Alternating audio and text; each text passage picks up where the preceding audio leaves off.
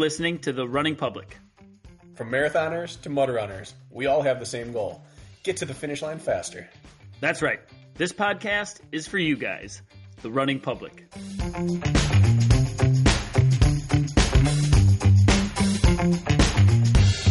I hit the red button, so it's on, fellas. Whatever happens from here on out happens. All right.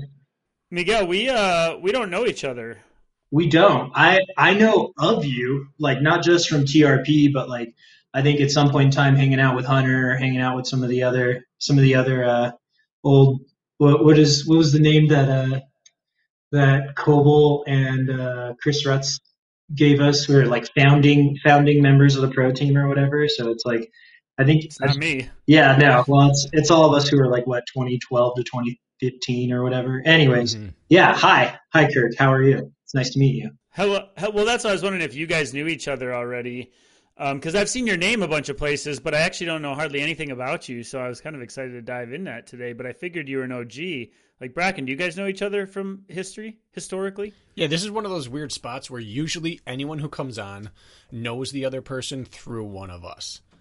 But you two don't know each other because Kirk, you and I haven't talked about Miguel because he's been out of the ecosystem for so long that we haven't even had conversation. Usually we talk about everyone behind their back, but you haven't come up until recently back back on our radar. Yeah, I'm uh, I, I call it like the snow leopard effect, you know, from um, Okay. what's what's that movie like uh, with with Ben Stiller, where you just kind of show up occasionally, you're majestic for a minute, and then you just like step back and and disappear into the mountains. So that's kind of that's kind of been the vibe since like 2017, basically. Is I just kind of show up, do a race, and then I just go back to my life.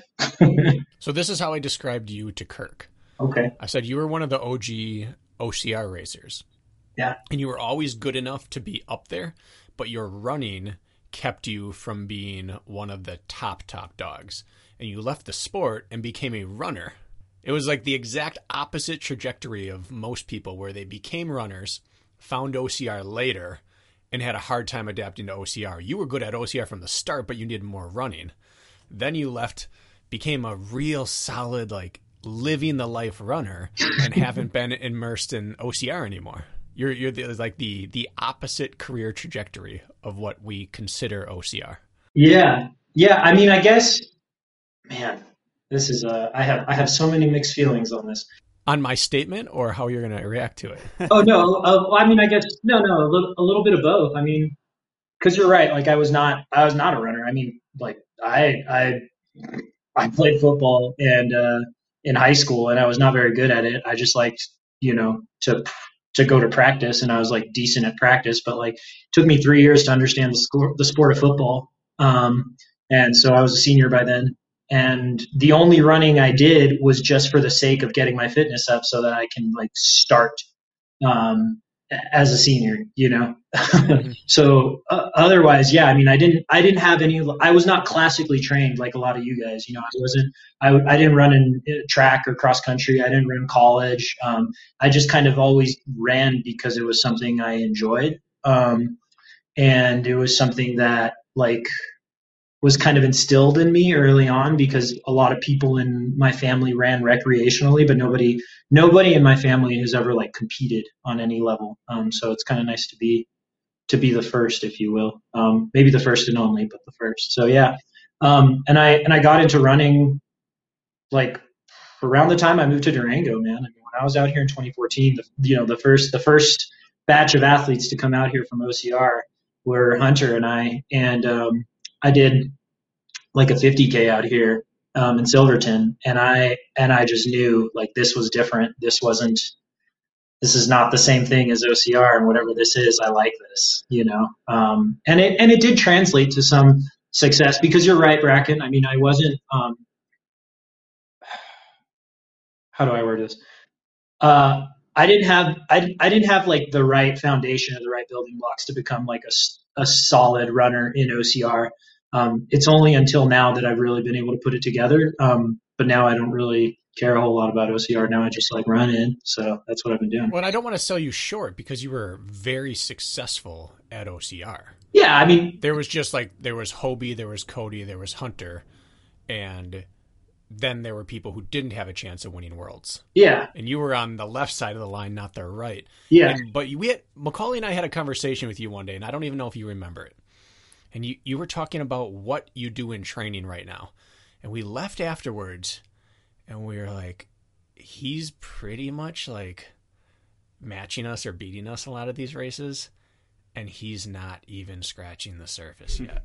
Like he he is starting to understand running concepts, but he's just playing with them. And I don't mean that in a bad way at all. And we just saw like if this kid turns to like not you as a kid, but like you're doing it at a child level, Mhm. if he turns to adult level on his training, he's going to do something. But the question always is with people, will they ever stay with it long enough? Yeah. And for a long time, I thought that answer was no on you because I didn't keep up with your journey. And then suddenly you're popping back up and you realize, all right, this is the other side of the line now, Miguel. And it was really cool to see that not nowhere near end product, but that Yeah. moving towards finished product. Because most people left the sport and never actualized what they could have done. And you, to some extent, are, to a big extent, are still following that that trajectory. Thank you. Yes, it's it's funny you mention that because it came up talking with Yancey the other day. He's like, I remember seeing you. I actually I have the like medal up there from my failed Hawaiian squats. It's a daily reminder to make sure to listen to instructions all the time. Um, Can we just take a pause there and say that was the maybe of all OCR penalties in the history of penalties, that was maybe the worst failure of all time? mhm. It's up there. It's only been at stadiums where it's really hurt me like badly, like when there was money on the line like that. Kirk, before he continues on, we ran the the uh, Aloha Stadium race, and he got 30 burpees for failing the obstacle where you have to go down an entire row of fold down seats and squat into them and fold the seat down to full extension and then stand back up. that was an obstacle in a real race. Sit in 30 chairs in a row. Could you pick your lane, or was it just one big traffic backup? It, there was like a few lanes, but it was it was like me, Macaulay, and and, and Brack at, at the front, you know, and like a few other guys or what have you, like a little bit behind us. And so I think they had a few lanes separated out, and I just wasn't squatting down all the way. I was do I was like just doing like a slight like feathered butt tap, but the seat wasn't going down all the way. But so were we. yeah, but you know that's life. That's that's just how it is. They don't split hairs these days watching obstacles. You can do shitty burpees. You can do anything. You can touch the bell after your foot's already touched the ground beforehand. I feel like you got you got the shaft there because that's they Can called you, you, on it, huh? Kirk? Coming around the corner, we came out of a tunnel and they say sit in every seat in this row.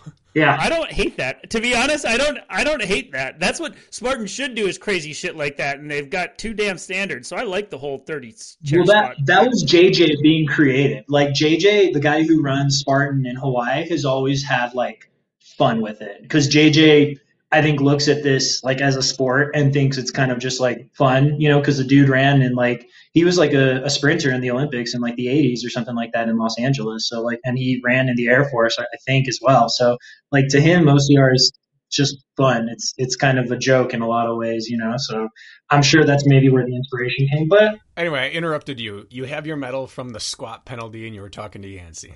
Yeah, no, well, I was talking to Yancey, and Yancey t- touched on the fact that, like, when we were running together, like, I was right there with you guys, and and I didn't think about it. Like, I just haven't thought about it. Like, I think about that failure, but I don't think about when I was running with you guys. And then he said it, and I was just like, dang, he's right. I was just like hanging with him, and I was like not. And I felt that you guys were kind of poking and prodding to see where I was at in terms of like my effort. And I remember that in the race. And I mean, I felt good and just kind of kept it stoic and kept it fresh and fun. But, uh, but yeah, I mean, that's, that's a good way of putting it. And it's funny that, that you mentioned, like, I remember sitting and talking with you the night before we ran either superhero scramble in Florida or it was like the Spartan super in Illinois back in like 2013 and you told me that I was just scratching the surface and that I was kind of like somewhere along the lines of like a blank slate and like learning to like run and do things correctly. And I took that to heart.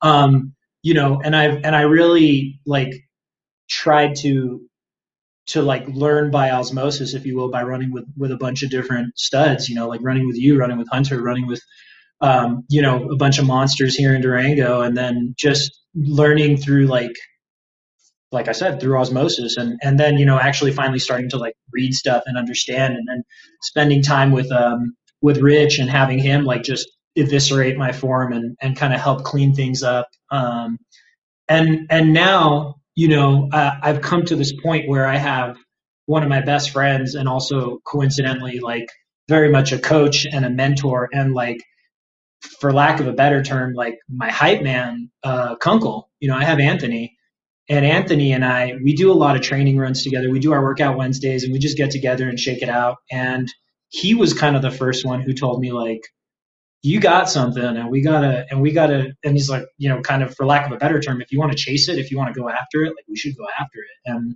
and he's the one who twisted my arm into doing Bighorn back in 2019. And then he's the one who, who kind of convinced me that I, that I had what it takes to compete at Bandera, um, in 2021 and, and I had a good day. And then you know, um, like I said, him being him being kind of a hype man has really helped me come to full circle with this idea that I'm like, I can do this. I can run. I don't care um, who I'm competing with. I don't care what anyone else says or what anyone else does. I'm just gonna I'm just gonna do like my best and whatever that looks like that day. I'm gonna have a really good time.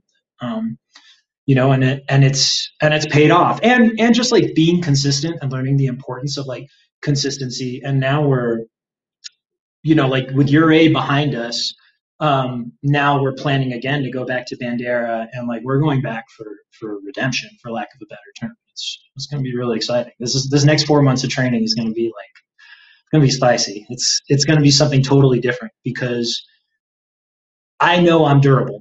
You know, we've won two World's Toughest Mudder Championship team races. Um, I've finished a death race. I've done a bunch of long stuff not the issue. Now the question is, can I connect the speed to match that durability over these long events? Um, and and I feel I feel good about it. I feel I feel scary, confident about it, and and also recently, um, just learning to not be afraid of like failing and being and and not be afraid of like things not going the way that you want it to go, and just and just full sending it, you know, for lack of a better term. Everybody finds their way to Anthony Kunkel. How come I didn't I didn't realize this until recently? We had Joshua Reidinger who's out there all the yeah. time. You have a connection. Anthony Kunkel is one of the more interesting interviews we did maybe about a year back, and we talk about using psychosomatic drugs and performance enhancement. It's a wild conversation, but he seems like a very genuine, true to self dude. Absolutely. Um, how did you? How did people find this gentleman? Not to dwell on him for a second, but you mentioned he was partial credit to him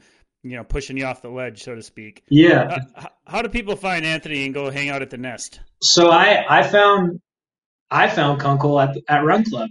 Um, you know, Durango is real, like Brack lived out here for a minute. Uh, Durango is, is real small. It's real tight knit. Um, and if you're fit, the community's even smaller. If you're trying to get, you know, world class or trying to compete, uh, this is the place to do it, you know, and everyone just kind of like gets to know each other. There's a lot of six degrees of separation.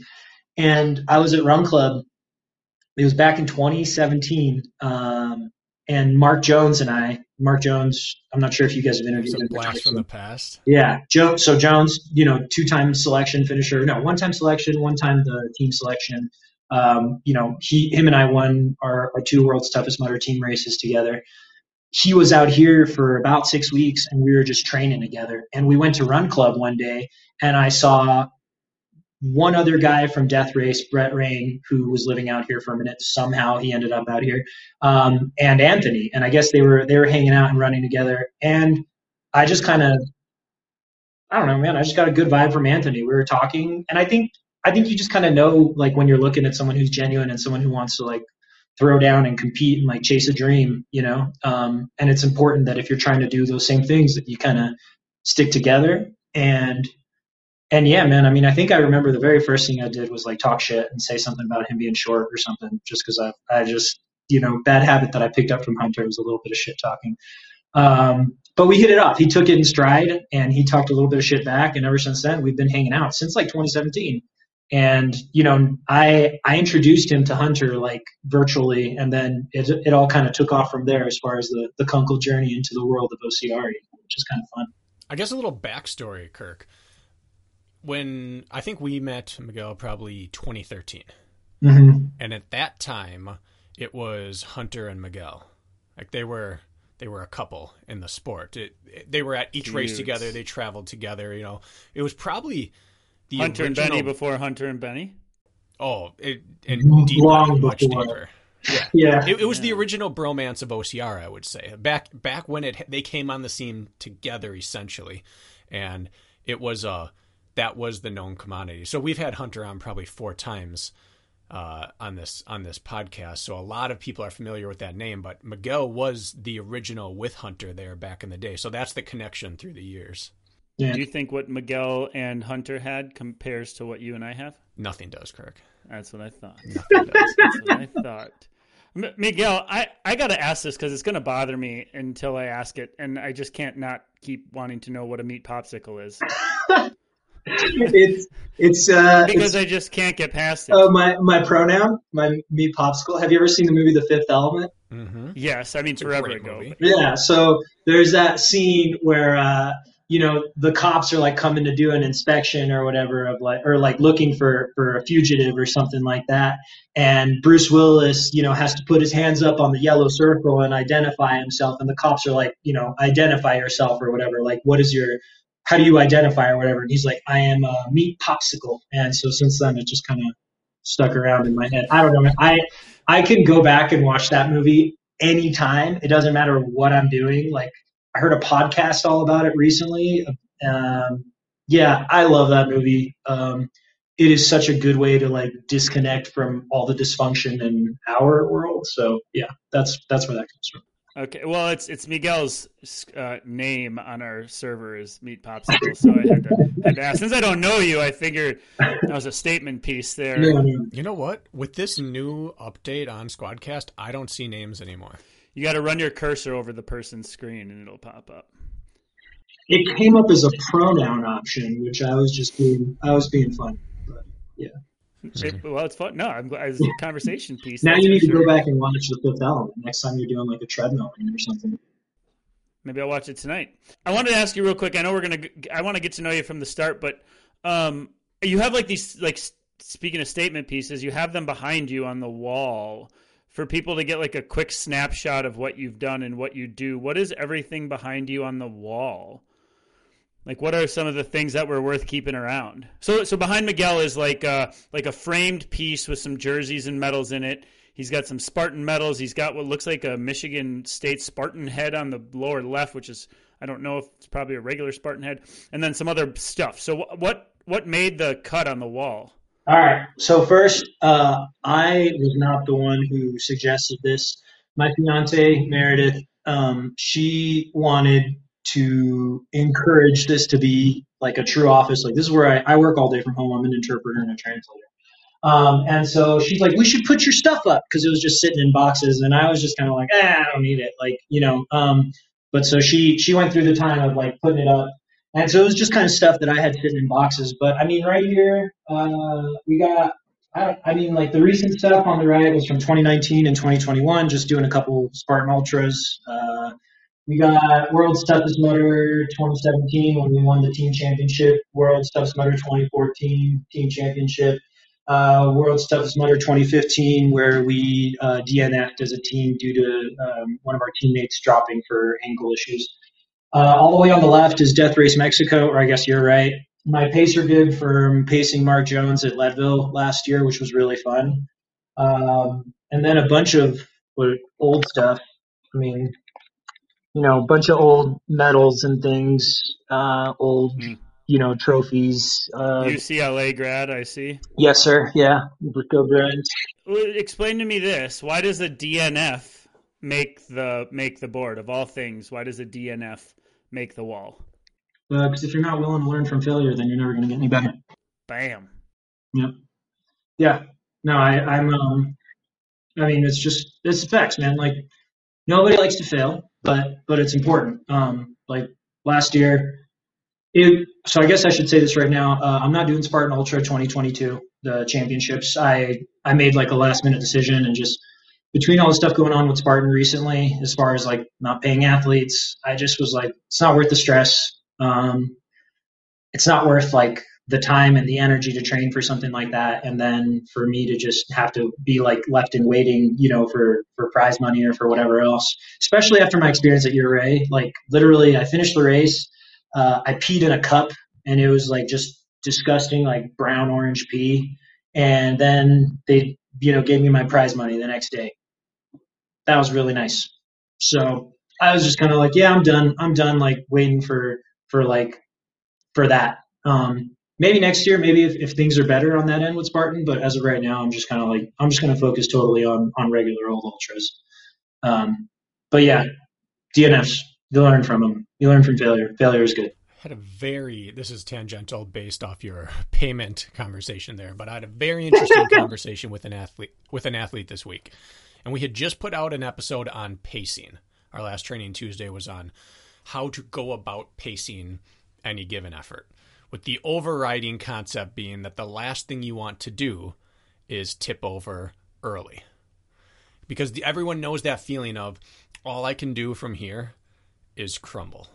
Mm-hmm. And I have to believe that's a little bit of what Spartan's feeling right now.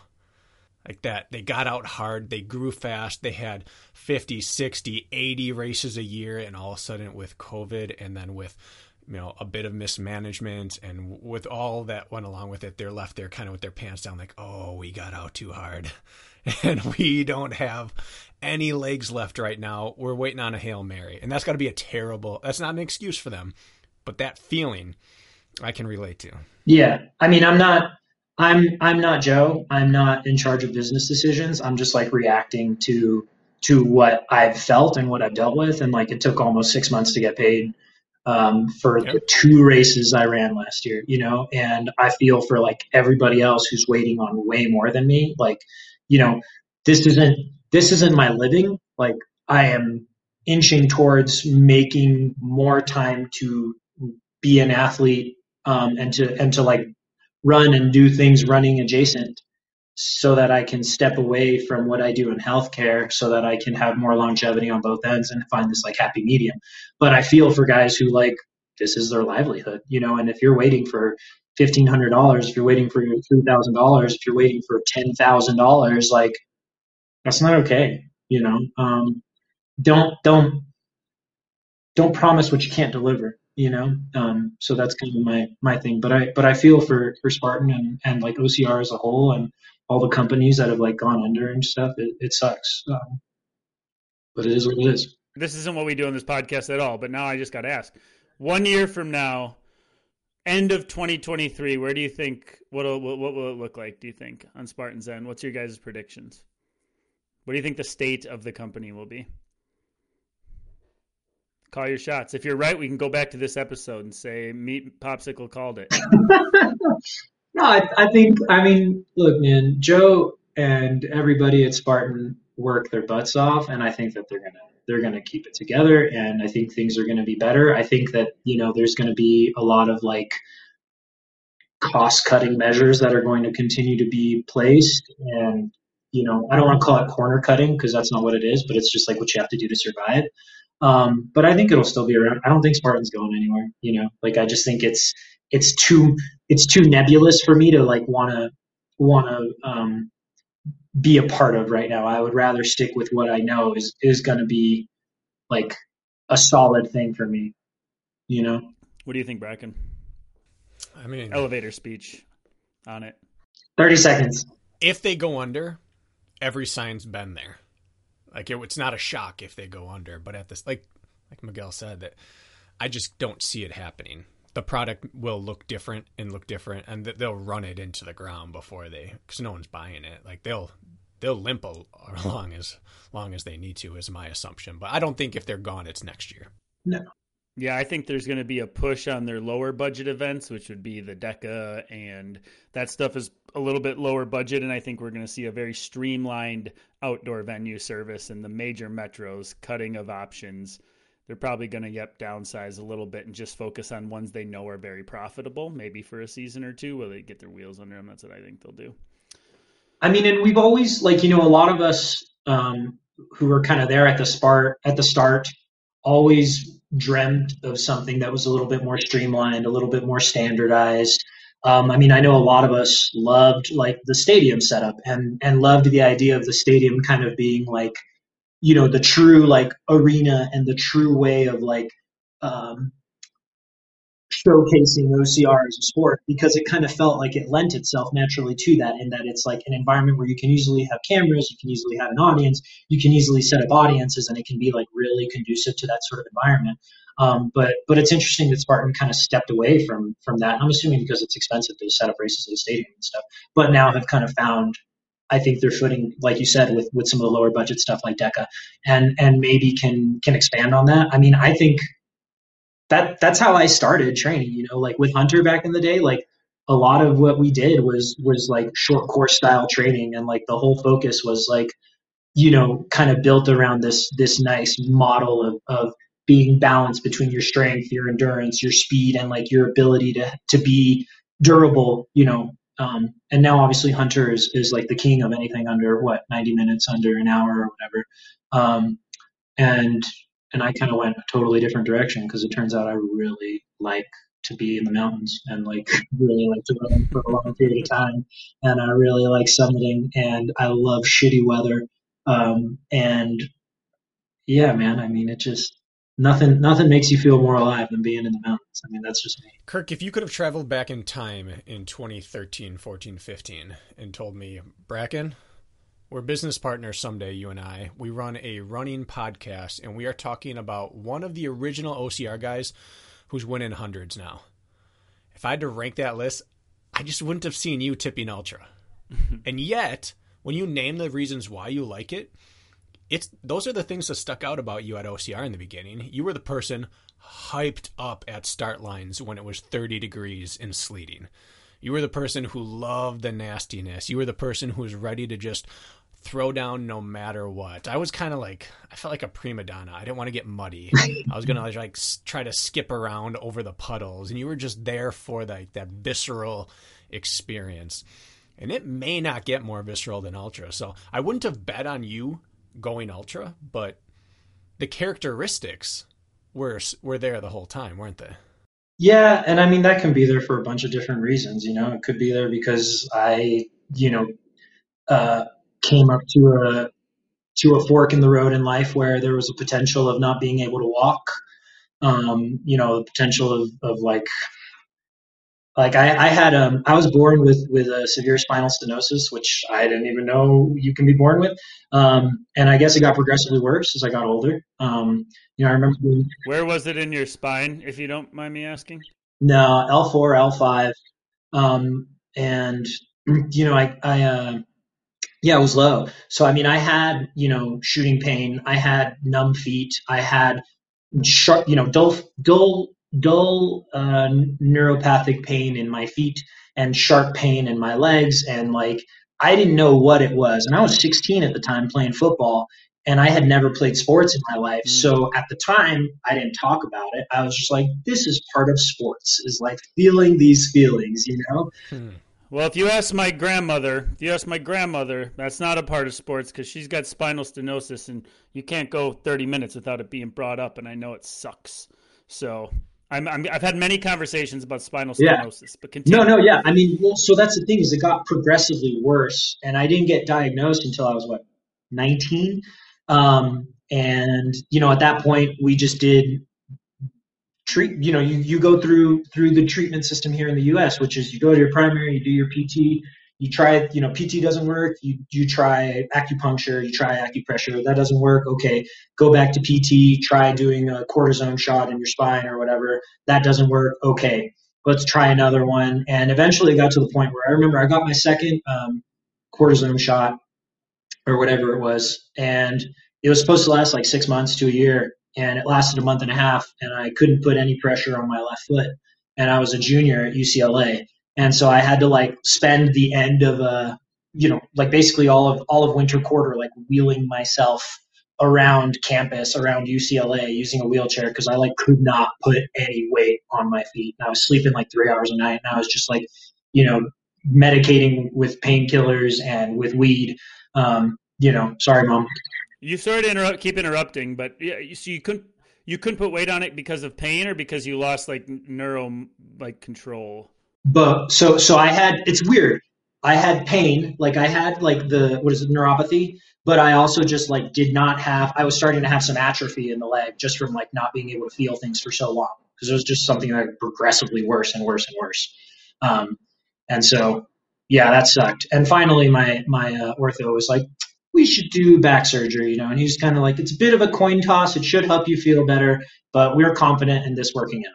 And and it did work out. Like next day, I it was an outpatient procedure. Um, I was able to like put my feet down on the ground and actually like feel everything relatively well. I mean, I still have the atrophy to deal with, but things were good and then things were bad because I ended up getting staph in my spine after the fact.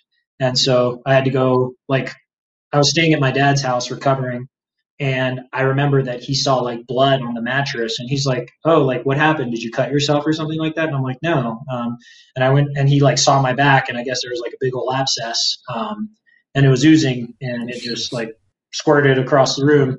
And so I was sorry, um, and I went to to go see the doctor, and they're like, "Okay, yeah, like we need to go clean this out." And so they had to, you know, clean out the abscess. They had to like cut some necrotic tissue, from what I understand, and uh, then it was a really, really long road to recovery. I mean, it took me almost a full year for me to just be able to like do, you know, tie my shoes like up on a chair and stuff like that. Um, Once they find out you have a staph infection, they start jumping too, don't they? Like they're like, "You got a staph infection. We need to get on this like now. yesterday." Yeah, yeah. And they just shoved it. Yeah, it's like I had I had uh, MRSA twice now, um, from race cuts getting infected, and every time it's happened, I like hear the panic in the doctor's voice.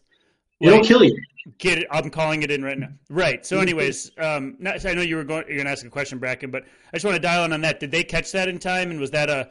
Did they just what intravenous, probably antibiotics right away, and then pills, and, and they caught it? Yeah, so I, I had a PICC line. I had a PICC line place. They gave me. I started with like vancomycin, and then from there they progressed me to some other IV antibiotic that I was on for like months uh, because the infection was taking a long time to clear out. And then after that, I was on oral antibiotics for months.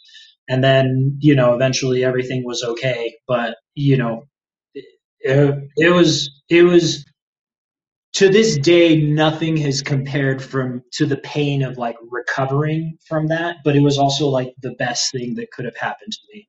Um, I don't wish it on anyone, but it was like, it, it awoke something in me that I didn't know was there. And it was also the first time in like years that I like recognized the face in the mirror because I was just like dealing with this pain raw, you know. Um, and there was there was nothing you can do about it but like face it. And I remember like getting up every like 90 minutes when I was recovering because I was like in tears from it hurting and the only thing that gave me relief was like walking and literally I would like go for a walk around the block at like 2 a.m., 3 a.m., 4 a.m., whatever. And like, you know, the cops would like drive by or something like that and would look at me like I was weird or something like that. But I mean, I wasn't doing anything, so they didn't hassle me. Um, you know, they asked me what I was doing, and I said just going for a walk because I'm recovering from surgery, and then they left me alone. You know, luckily. Um, and so that was the only time I felt relief. And like, you know, now I'm I'm more than a decade since I had surgery, um, and I don't I don't have any issues, thankfully. But it's also been this conscious effort of like, for lack of a better term, being like a shark. Um, and this may be biologically incorrect, but like this need to be like in constant motion, you know, one way or another. Like if I'm if I'm I know as long as I keep moving, I stay healthy, and so that's kind of probably what this came from, you know, what it stemmed from. And like I said, I mean, anytime I line up to a race, I know that whatever I'm going to do out in that race is not going to even be a, a half of, of what I've already dealt with, and that's that's like powerful and it's fun. I've brought this point up before, and I'm probably going to continue bringing it up, Kirk. Yeah, I know what you're gonna say. Yep. Yeah. When you went to detox and then came out of detox and ran more in the next five days than I did, Yep. I realized, and I've talked about this ad nauseum to some people probably, but that my easy, pampered, no real injuries up until that point, no personal deaths in my family, no personal issues, softens me. And there is no one on earth who wants bad things to happen to you, but there is no replacement for coming out the other side of a real, like real things in life.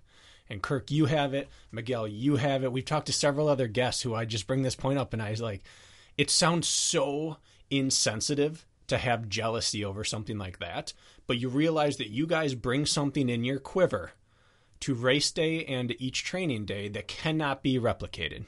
And you had this version where you had the threat of, I can't use my legs again, and you have them back. Where like, I've lived, lived a sheltered life and I'm so blessed and grateful for it.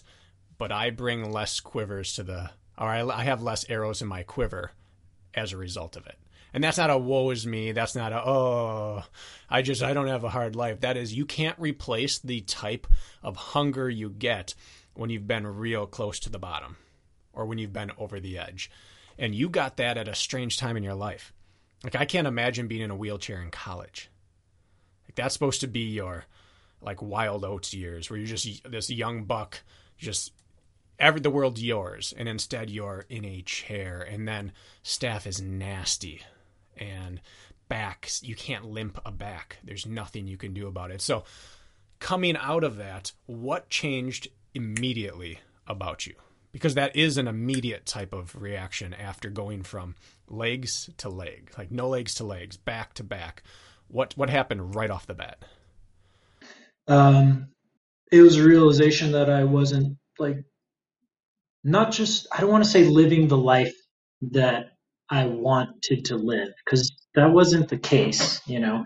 It was more like I wasn't living to like the truth about who I was and who I am and like I, like I had worked so hard, you know, I I I grew up in in like a working class family and you know my parents immigrated to the US and I like struggled a lot in school um, and it wasn't until junior college that I kind of figured out how to go to school and like how to be a student, you know, um, just because like ADHD and cultural and like just different different things, things that I just wasn't like that I didn't fully grasp, and it takes me a while to like grasp things. But once I do, it's like I have mastery of them.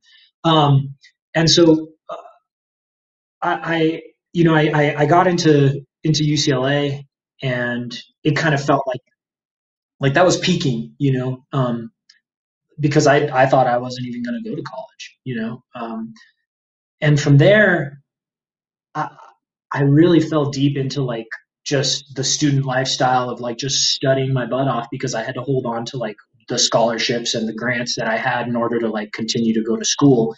Um, and and and like uh, at the same time and and and like I got I got a taste of like being competitive because in the classroom and especially in like an environment like UCLA, like off well any college, you know, it's like you sit in the classroom, a teacher is is is lecturing and then a teacher is engaging you and the classroom didn't engage. And it's like you guys aren't going to say anything. It's like, okay, fine. Like, I'm going to start participating. I'm going to start like being a part of this, you know? And then like having other people chime in. And then you kind of have like these tit for tat, like arguments and discussions um, to support like whatever point of view you're trying to hold up. And, and that was like a taste of like, of competitiveness right there, even if it was in an academic sense, you know, but it's just like the need to be like, I'm right. And like, I'm smarter than you or like i'm going to work harder than you you know which is really kind of what it distilled to is like this this essence to like to like work and push and like find just this this this uh this well that you can like draw from at any point in time you know? And and i think when i recovered from back surgery it was like like a wake up call to like hey this is it. Like i don't know what's coming you know? At the you know i could have died like on that operating table or I could have not known that I had a staph infection and ignored it, and then that staph infection could have gone too far, and I could have died in the hospital. Um, you know, and, and with that in mind, it came down to just like this need to make sure that I was living the life that I wanted to live, that I was living like something that is true to myself. And and I think occasionally I've lost sight of that. I'm not gonna I'm not gonna lie to you. Um, but but it's that need to like be true and to like live the, live life to the fullest. And I know that sounds cliche, but it's but it's what started this, man. I mean, look, I I remember being in my senior year of college being grateful that like not only had I recovered from back surgery, but that like I had a job lined up going out of college, and this was like 2012, so like things were just starting to get better economically speaking, you know, after the recession and everything back then, and to have a job lined up with a Spanish degree was like a shock. Um, and you know, I was looking up terminology one day because um, I work in healthcare as an interpreter, and one of the side scrolling ads on WordReference.com was a Spartan ad. It was like a banner ad, you know, and it was probably it was like someone like in the mud, like you know something like that. And I clicked it, and it went to like one of the YouTube videos from like Spartan's early like viral campaigns and stuff. And it was someone who did a black and white video, layering it over with Eric Thomas's speech about wanting success as bad as you want. And I know this is cliche as hell, but this is like authentically who I am. Like I am a cliche, cheesy person who like believes 100% in this stuff because I like listened to that stuff when I was recovering from back surgery, when I was like, you know, trying to go to school, when I was like trying to like be at my best, you know, all things considered. And I heard that speech and I was like bawling on like a Saturday morning looking up terminology, you know. To a sidebar ad, you, uh, uh, an ad got you bawling, huh? An ad got me bawling, dude. and it was Eric Thomas's speech about wanting success as bad as you wanted it to breathe. And you know, then you go down the YouTube hole, and suddenly you find yourself looking at, you know, videos of, of different people, and just like, and it just it it it awoke something in me, you know, and just like with Spartan, it was like I need to go do this. I need to go. I need to go run this thing. Um, and back then, it was so funny, like I didn't know how you were supposed to do this. You know, no, none of us really knew how to train for it. So I just kind of like did what everybody did, which was like a combination of meathead stuff and lots of like, lots of like zone four, like pedal to the metal type shit where you're just like on the verge of puking most of the time. Um, and I also, I didn't know, I guess you are allowed to put like sandbags and buckets down and stuff like that. But leading up to like all these events, like I never did any of that stuff. I just thought that if you put it down, burpees, you know. So training, whenever it involved a sandbag or a bucket, was always like carry it till completion. Um, and training, like in my mind, like you're going to a Spartan race, you have to run the race. And so everything I did was always running, which is probably why I had like some early success back in the day. Initially, was because I was like one of the few people out there who was like trying to run shit that you should, probably shouldn't be running, you know. so. mm, do you ever you ever reach for like because uh, Bracken kind of introed with like going through some sort of hardship in in your life and then kind of reawakening, we'll call it. I don't know what you want to call it, but um, do you ever do you ever reach for that sort of stuff when shit gets bad or dark, or do you not? You said like sometimes you lose sight of it, right? And and for myself, I had some health problems in college that were very scary, and then went through detox and alcoholism, and that was just about a year ago and what I find is I don't actually reach for it hardly ever. And then it pops in sometime like when I'm really struggling or I'm in a race or I, I need it like it'll it'll serve me only when it needs to be served. Um, and I don't even necessarily know when to predict it. I don't like wake up in the morning and be like, "Oh, you've been through some shit, so you can put your damn shoes on." Like I actually don't think that way. It's just like it'll sniper me out of left field when I need it most. Like, what's your experience with that? You know, I, I imagine you've read this. I know a lot of listeners have probably read Goggins' "Can't Hurt Me," um, and you know uh, one of the things like what you're referring to like what he calls it in the book is like the cookie jar. You know this idea of like you have these experiences that you've dealt with and when there are times that you're feeling you know weak that you have doubts that you have problems and so on and so forth you can dip into that cookie jar as like a reminder of like shit i can do this or like oh i've, I've dealt with worse. And um, i would say it's a combination of things. I mean, there are definitely times in a race where I might be like, "This is nothing. You've done you you race in a sandstorm for 24 hours, shit your wetsuit," um, or you know you you've like. What's that feel like? Uh, it feels like terrible at the moment, but it feels great when you're winning a race. So you know, it's like there's but but yeah, No, I mean, what does it actually feel like? it, it, it, it was kidding, you don't have uh, to answer. I'm just kidding. it was warm and we were hypothermic, so for me it felt great at the time, but it was also very uncomfortable. Um, but but no, yeah, I mean like it definitely like I don't wake up at 4:30 in the morning and say, "Come on, lace up, like this is nothing compared to blah blah blah." No, like I'm I'm past that. Um, there may there was a time where yeah, I might have to dip into that a little more, but now I'm at the point where it's like motivation is good to get you started, but it's not going to get you to the finish. Now it's just simply like a matter of like discipline and execution and like making things um, automatic. You know, You want to say that again? I feel like that's one of those. Let's say that again for the people. yeah, motivation will get you started, but it won't get you to the finish. So true. Put that on a T-shirt. There's your million. You can get out of healthcare tomorrow. The three of us have all been in money races, and at some point in a race, there's no dollar amount they could dangle in front of you that will make you tougher if you're not already prepared to be tough. Yeah, I have given up on a race with thousands on the line because it didn't matter to me anymore. I've seen it.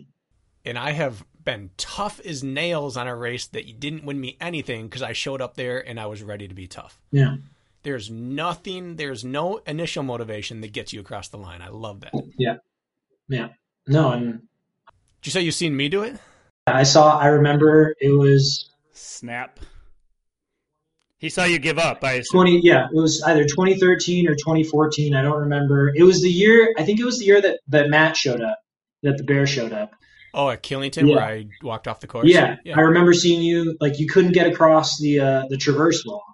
And you and you you don't remember this or maybe you got across but then after that you couldn't you couldn't keep going.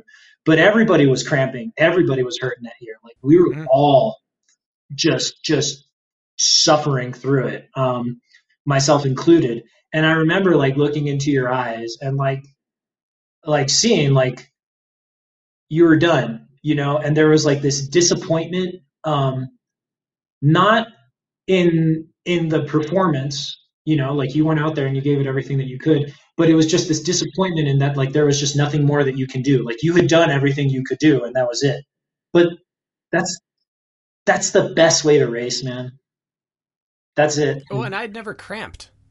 If you had put you or I in that body that day, we would have finished the race now. Uh, yeah yeah but yeah, that yeah. Oh, version of me didn't know, didn't even know you could accept a cramp and then continue. I thought Yeah. like my world just ended.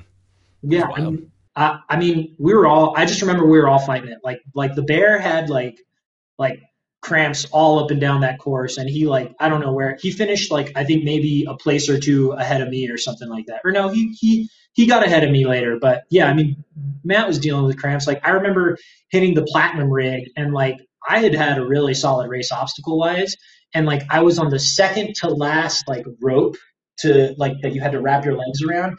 And in the process of like wrapping my leg around like the entire leg just went like you know and i just like dropped to the ground because there was there was nothing. Like i just i couldn't keep up with with my body you know like just cramps cramps ended me that day as far as that's concerned. I mean i still finished the race but but i just remember like seeing that like i, I know exactly what we're talking about and I, and i've been there myself i mean i haven't dnf'd very many things but when i or or you know like I've had a, I've had plenty of bad performances, um, and I haven't DNF'd a whole lot. But when I've DNF'd, it's like I want to make sure that it's because I just like I gave it everything I got, and that's it. There's nothing else I could have done, you know.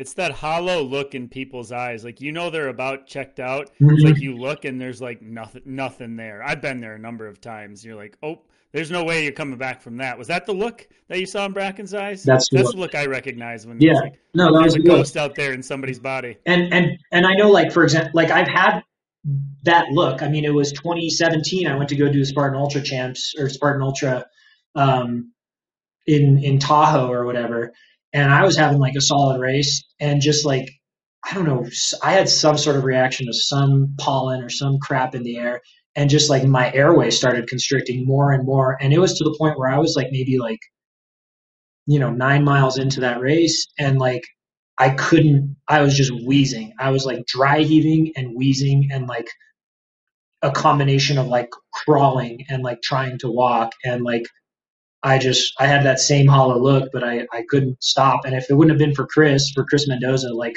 flagging, you know, uh, EMS to like come get me, like I probably would have passed out on that course. But but I had I know I had that same hollow look because it was very much kind of like an out of body experience where I can just kind of feel everything as I was like moving forward and like just kind of see myself like shit, this is this is not good. you know. You know what the worst part is? I didn't get to that hollow thought yet, where you're not thinking anymore. I chose to quit at that point. That was the worst part. It was I knew it was coming, and I decided to tap out before it arrived. the The signs were there, and I didn't want any part of it that day. And there was no money you could have put in front of me. You could have said, I think your body's going to come back a line uh, 45 minutes from now, and you could still win it, and we'll triple the prize money. And I would have walked off that course. Like that, that motivation, it doesn't cut it once you once it gets real. But why? why? Me personally, on that day, why? No, just why? Why wouldn't you, you keep pushing? Because that day I was broken. That's fair. I wasn't physically or mentally ready for what I tried to put myself through, and I came up short. That's fair. You know that uh, you talk about old great movies, uh, A Knight's Tale, that you have been weighed, you have been measured, you have been found wanting. I was found wanting. Mm-hmm. That might not be the exact quote, but I was found wanting that day, and I knew it, and I wanted, I wanted out. It was, it was my no mas moment. It was just, that's it. Could I keep going more steps? Yeah, probably, but I, I didn't want it anymore. And it's a terrible feeling because you know that. Yeah. Like in another era, you, you die that day. Yeah. You know, that's a battlefield in another era, or that's a survival across uh, a great trek across the plains, or like that's the day you die in a less civilized era. Yeah. Because you were just done fighting. And and that's a tough one. Let's talk about that hollow feeling with you um, that that ghost, nothing behind the the curtains sort of look and feeling in relation to ultras. I, I've actually only had it twice, and one time was in a, the inaugural TMX, which is a 20 minute event, and that's a whole different kind of hollow because that's like your everything inside of me exploded at once, and I realized like I was a broken man and there was no coming back from it.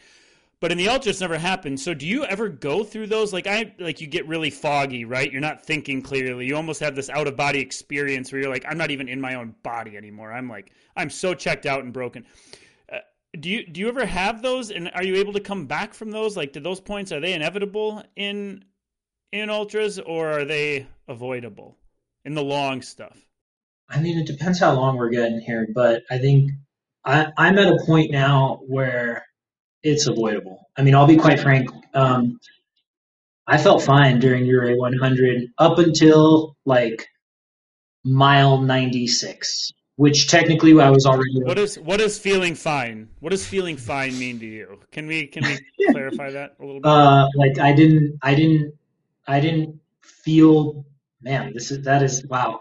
uh, I didn't I didn't feel bad. Like my body felt good, man. I mean, so like the way I felt during Bighorn 100. I'm going to keep going back to that because that was my first time, and that that race was like like a, um, for lack of a better term, you know, a new chapter. It was like a rebirth, if you will.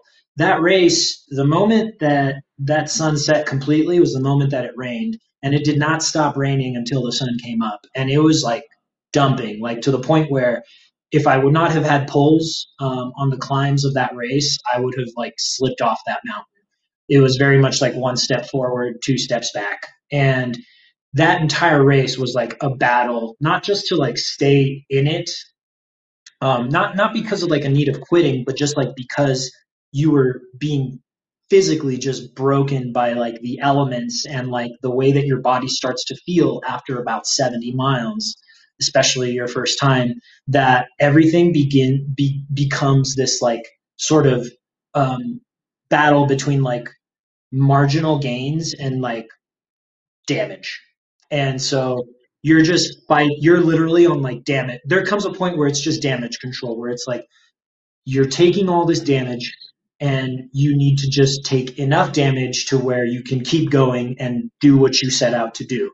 Um, I didn't run into that until almost the end of Ouray 100. Um, and that was, you know, like, like mileage wise, it was about 96, 97 miles in. Um, but, or I guess race mileage, but I think I was actually closer to 100 already because I'd gone off course a few times. And so, you know, I had already had close to triple triple digit numbers on my on my legs at that point. And that's kind of where where where you kind of start having more of a battle of will as opposed to like a battle of the body.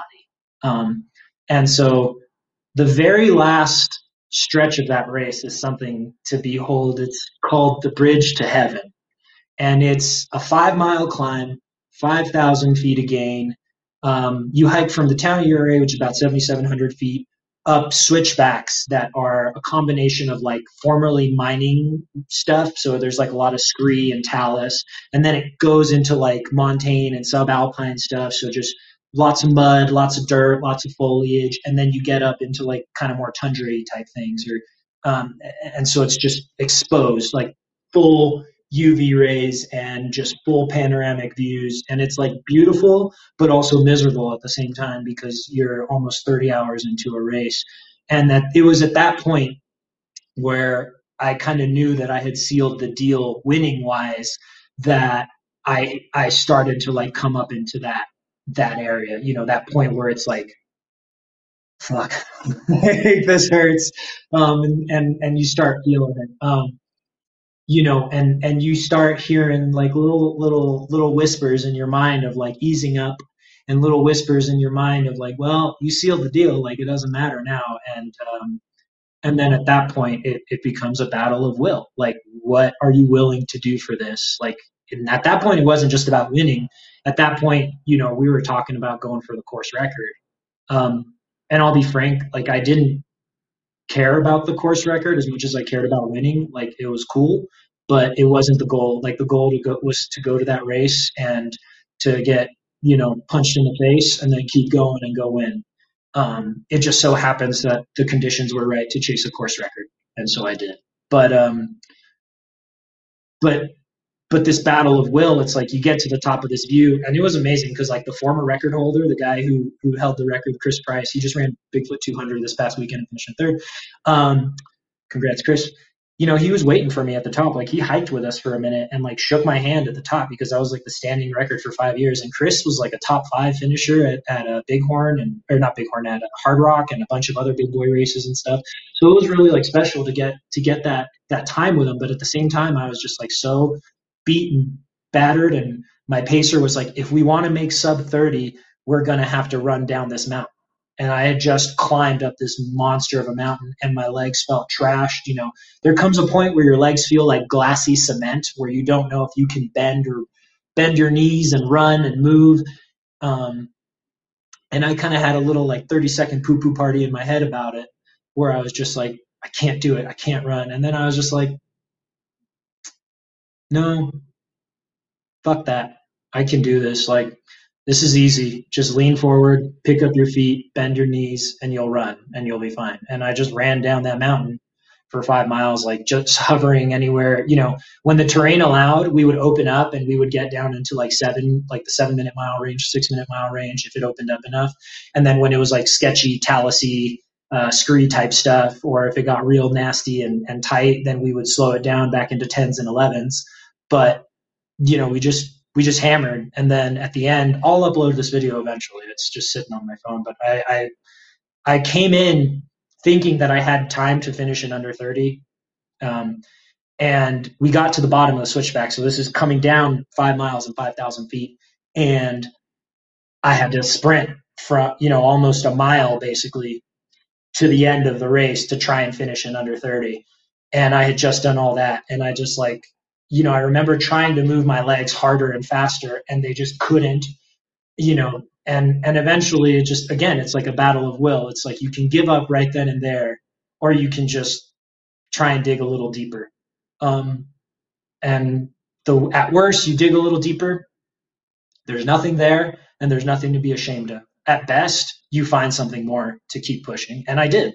And I mean, I had my little sprint finish. Unfortunately, I didn't finish in under 30 hours. Maybe I shouldn't have, you know, shook hands and and uh, maybe I shouldn't have gotten lost on course a couple of times. But I finished in 30 hours and 27 minutes. And you know, uh, it is it is what it is. But but I'm proud of it, and and I'm proud of my crew and what they did. You know, because because they, with the exception of like Anthony, most of the people on my crew were like totally green to that and had no idea how to do it. And so it was kind of like a little bit of, of training wheels kind of at the start. And then from there they got, they got more proficient as it went on. But, uh, but yeah, man, I don't know. It's kind of going back to it. It's like a battle of will. Like eventually your body's going to crap out on you during a long race anyway. So it's like, you know, how bad do you want it? Kirk, I wanted to follow up on your what does easy feel like during a massive effort because it's all relative. But Miguel, you said something that made me want to talk about something else anyway. So let's come back to that at some point. But your concept of I was in the lead, I realized I had sealed the deal, and I didn't know if I could run anymore. Like that, you see that only in long enough races. You see it in Ironman, you see it in long ultras, typically longer than 50 miles. Uh, you can't coast and kick. You can't sit and kick these events, even if you wanted to. Like even a marathon, the best runner can just run on the second best runner's shoulder as long as he wants, and then crank down whenever you want and win. You don't ever really see that at these longer races because you have to use your skill set when it's available to you. And then eventually you could have a two hour lead and it doesn't matter because eventually your body might stop working. And a lot of the listeners or the viewers will say, well, why didn't he just go easier early on? You could have avoided this, my legs don't work anymore thing while you're winning. If you just went slower, and it's like, that's not, in the ultra world, that's not a thing. You have to work at what's available to you when it's available. But it sets up this crazy thing where you can be an hour ahead, the race is run, and I may not finish the race. It's this wild that only exists in in long ultra events. I mean, so race is an interesting race because basically the first 50 miles of the race are much more, let me rephrase that. The first 54 miles of the race are much more runnable than the latter 46 miles of the 48 miles of the race. Um, so I kind of went into it with that in mind. It's like, okay, I know my body well enough. I know my training. I mean, I did, I stacked 100 mile weeks with 25 to 30,000 feet of gain a week plus. yeah, I, I, figured you were going to want to talk about that. Do you know Hunter and I had a phone call about your training? Yeah, I, I'm excited. No, tell me about it. yeah, we're having phone calls behind your back about your 100 mile weeks.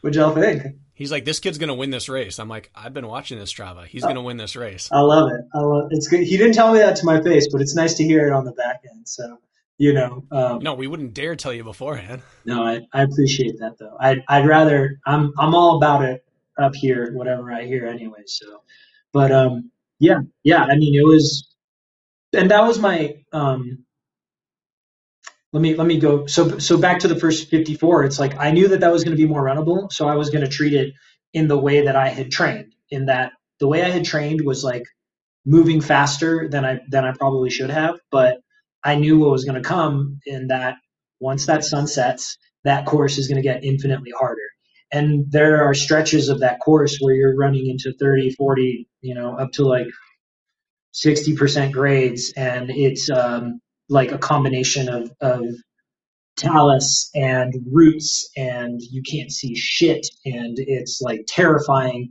And all you can do is keep moving forward. And so i kind of came into it thinking like okay i can make up some time on the back on the front end so that i can allow myself caution on the on the back end and because of the nature of the race like i said it was kind of like a you know pane of broken glass you're always seeing where your competition's at. And so at times uh, competition you know the guys the, the guy who came in third was like pro mountain biker and the guy who came in second uh, i don't remember what he does but I, I know he's anyways they're both we had plenty of talent at the course and conditions were right to where you can see where they're at you know and how they're doing.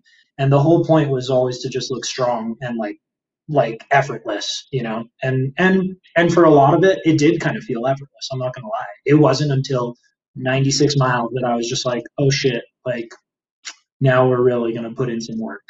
Um, but yeah, it was the, that latter half it's just it's pitch black and it's single track and it's the gnarliest climbs that you've ever dealt with. And i was an idiot for not having my headlamp at the before i went back and over um, the main the main pass which was richmond pass and i luckily had a pacer who was prepared and had an extra headlamp for me but it was just like you know once again this is like the one thing i need to fix that I tend to mess up with my headlamps and I rely on sh- shitty headlamps and then I can't move as quick as I could have had I uh, been using my own headlamp, you know. Um, so yeah, I mean that latter half of the race it was just gnarly. You can't see anything. It's you know three to four thousand foot climbs on single track with scree and talus, and then you're like skirting the sides of mountains and like you like look off into the distance and you can't see anything, but you know that just below you is like death, you know, like a steep drop off. Um, and that and that's a motivating factor to like keep going and to just like get off that mountain as soon as you can. So. What are the hot? What are the top five hot tips for making it 96 miles into a race feeling good? So, train for your race would be number one. Whatever your race conditions are. Interesting con. Right. Novel so, concept. Yeah. Yep. So if you're going to run a race with 42,000 feet of elevation gain and you're going to be racing at elevation, you probably want to be doing lots of vert, lots of descending, lots of sketchy trails, and uh, lots of elevation.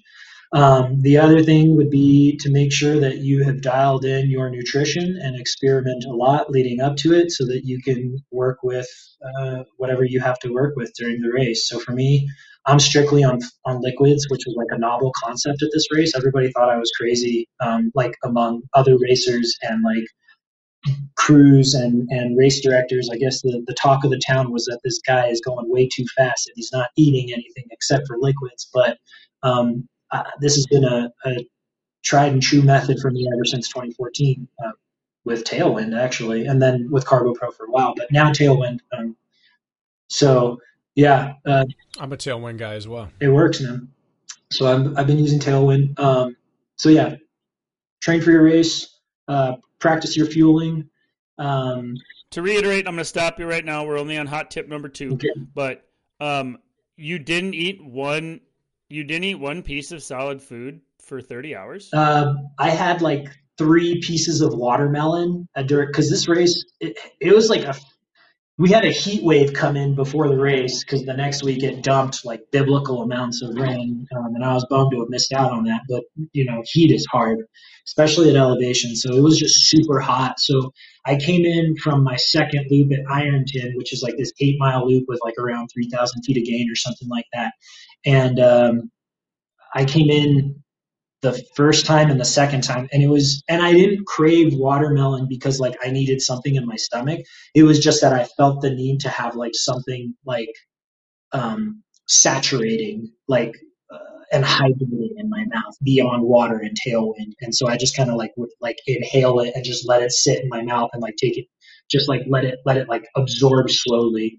Um but that's it. Yeah i had three pieces of watermelon and then otherwise uh I just dumped my head in water as many times as I could to try and stave off the heat because it was like 80 to 90 degrees and you're racing between, you know, 77 to almost 14,000 feet the entire time. Well, I think anybody who like watches YouTube videos of ultras like I do some days when I'm on the treadmill or on my assault bike, like everybody thinks that people sitting on lawn chairs quick, shoving noodles in their mouth or shoving like anybody who's never done one of these assumes that people go and eat full blown meals out on course, especially in later stages, because you see it. You see some of the best of the best eating sandwiches and eating. It's wild. So is this uh, uh, is this very very very atypical? No, I mean I know plenty of people who go who go with with nothing but fluids. You yeah, for a hundred. There, there's plenty of people who go with, with. Yeah, I mean, like Anthony, he goes with nothing but but fluids and ketones. That was the other thing, though. We messed around with ketones, so we we we like to experiment a lot. So we we try all kinds of stuff. that might be the understatement of the Kunkel year. we like to experiment. We like he let he he experienced a little bit more illicitly than I do, but uh, but but that's okay you know, I'm I'm I'm all for uh, having fun and trying things out and seeing what works and what doesn't. Um, so yeah, fluids, fluids, fluids are what work for me, but they don't necessarily work for everybody. Now, and, and on the subject of like, at the, the entire time I had my team ready with like a Jetboil and so they can heat up like some warm broth for me or some bone broth. Um, just because that like warm fluids when you're freezing make you feel infinitely better. And you know, you can even put one in like your little bladder, um, and you'll be fine. I will say the only time I've eaten solids during a race recently was when I paced Jones at Leadville because we were moving at a pace that allowed it, you know. But otherwise, I just stick to liquids because it's it's what's most efficient and it lets me hydrate at the same time, you know. Um, I guess that kind of goes into tip number three: make sure that you're hydrating adequately. Um, you know, most of us need somewhere between 16 to 24 ounces of water per hour, and I stick to that like religiously. Um, I, I, stuck to 20 ounces an hour uh, during Ouray. At some points, I would bump it up to 24 ounces an hour, and that that like did it for me. You know, I was I was good. Uh, only a few times I fell behind on nutrition and hydration, and it wasn't for a lack of planning so much as it was like because there was so much vert and gnarliness between me and the next aid station that I would go 15 minutes to a half an hour over um, my my time to like actually make sure I was getting calories in. Um, and even then, I had extra calories, like I had emergency goos on me or something. But you know that that lack of water for a half an hour is is like kind of dangerous. I was lucky that it was at night, so it wasn't as cold or it wasn't as hot. You know. Um, tip number four is uh, don't don't neglect the the mobility. Um, you know, especially with these like this this was a really interesting experiment because I had never done 100 mile weeks before. I've done a lot of 70s, a lot of 80s. You know, leading up to um, Spartan Ultra Champs last year, I was doing roughly 75 to 85 miles a week with like 20 to 25,000 feet of vert a week, and um, I I just like I, I I lost my train of thought, guys. What was I saying? Mobility mobility. Um, so I, I, started to notice, you know, like little things kind of creeping up on you like a sore Achilles or you know sort of tightness um, in the back of my knees or in my hamstrings or something. And so that was an indication to me that I need to make sure to move on those things. So paying attention to your body and making sure that you're like following through with your mobility and not neglecting it both before and after training sessions is really, really, really, really important. Because then you also can avoid getting injured. You know, if you're adequately stretching your Achilles, if you're running 100 miles a week and doing tons of vert, you're going to be able to continue to like improve upon what you're doing as far as your training block is concerned. Um, and I think the last thing is, you know, am I on number three? Was that three or four, guys? That was four. That was four, I think. that was four. Number five, um, discipline. Just stick to it. Um, doesn't matter if you're feeling it or not. Just do whatever it is that you have to do. Um, you know, if you have a prescribed workout and it's say go run uh, eight mile loop with 2,500 feet of gain that day, and you're just not feeling it, just go do it because you'll be 15 to 20 minutes in, and you'll either be into it or you'll be like, well, I have to finish now because I'm, you know, this far away from my car, so I might as well just keep going. So just stick to it. Be disciplined. Like like I said, motivation will get you started. Well, and that's ultra training right? What? Like if you're pre- prepping for track or cross country, if you're not feeling an eight mile hilly loop, go do it flat. But is there anything more ultra specific that that that mentality of do it because it has to be done? That's race specific training, mm-hmm. even if it's an easy day. Yeah, and that's huge. Yeah, but what I'm getting at is like do the work.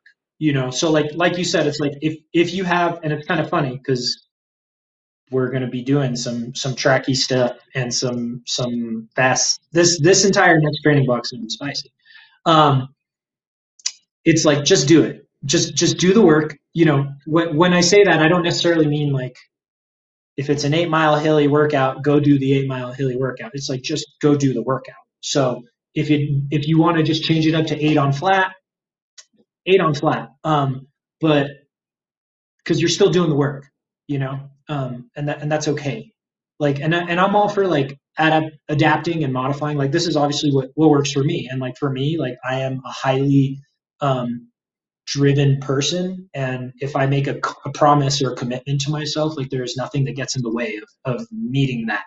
There was a time where where I allowed things and excuses to creep in and stuff, but that's gone.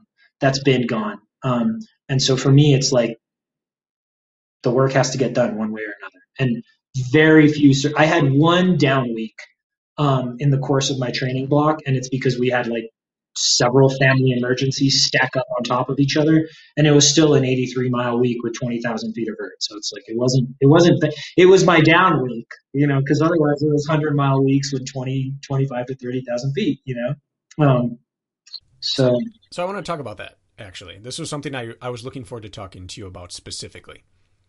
You were hitting 75 to 85. I love Strava stalking people now you're running 100 consistently. And it's funny because I had surgery scheduled and I always do something big right before a surgery.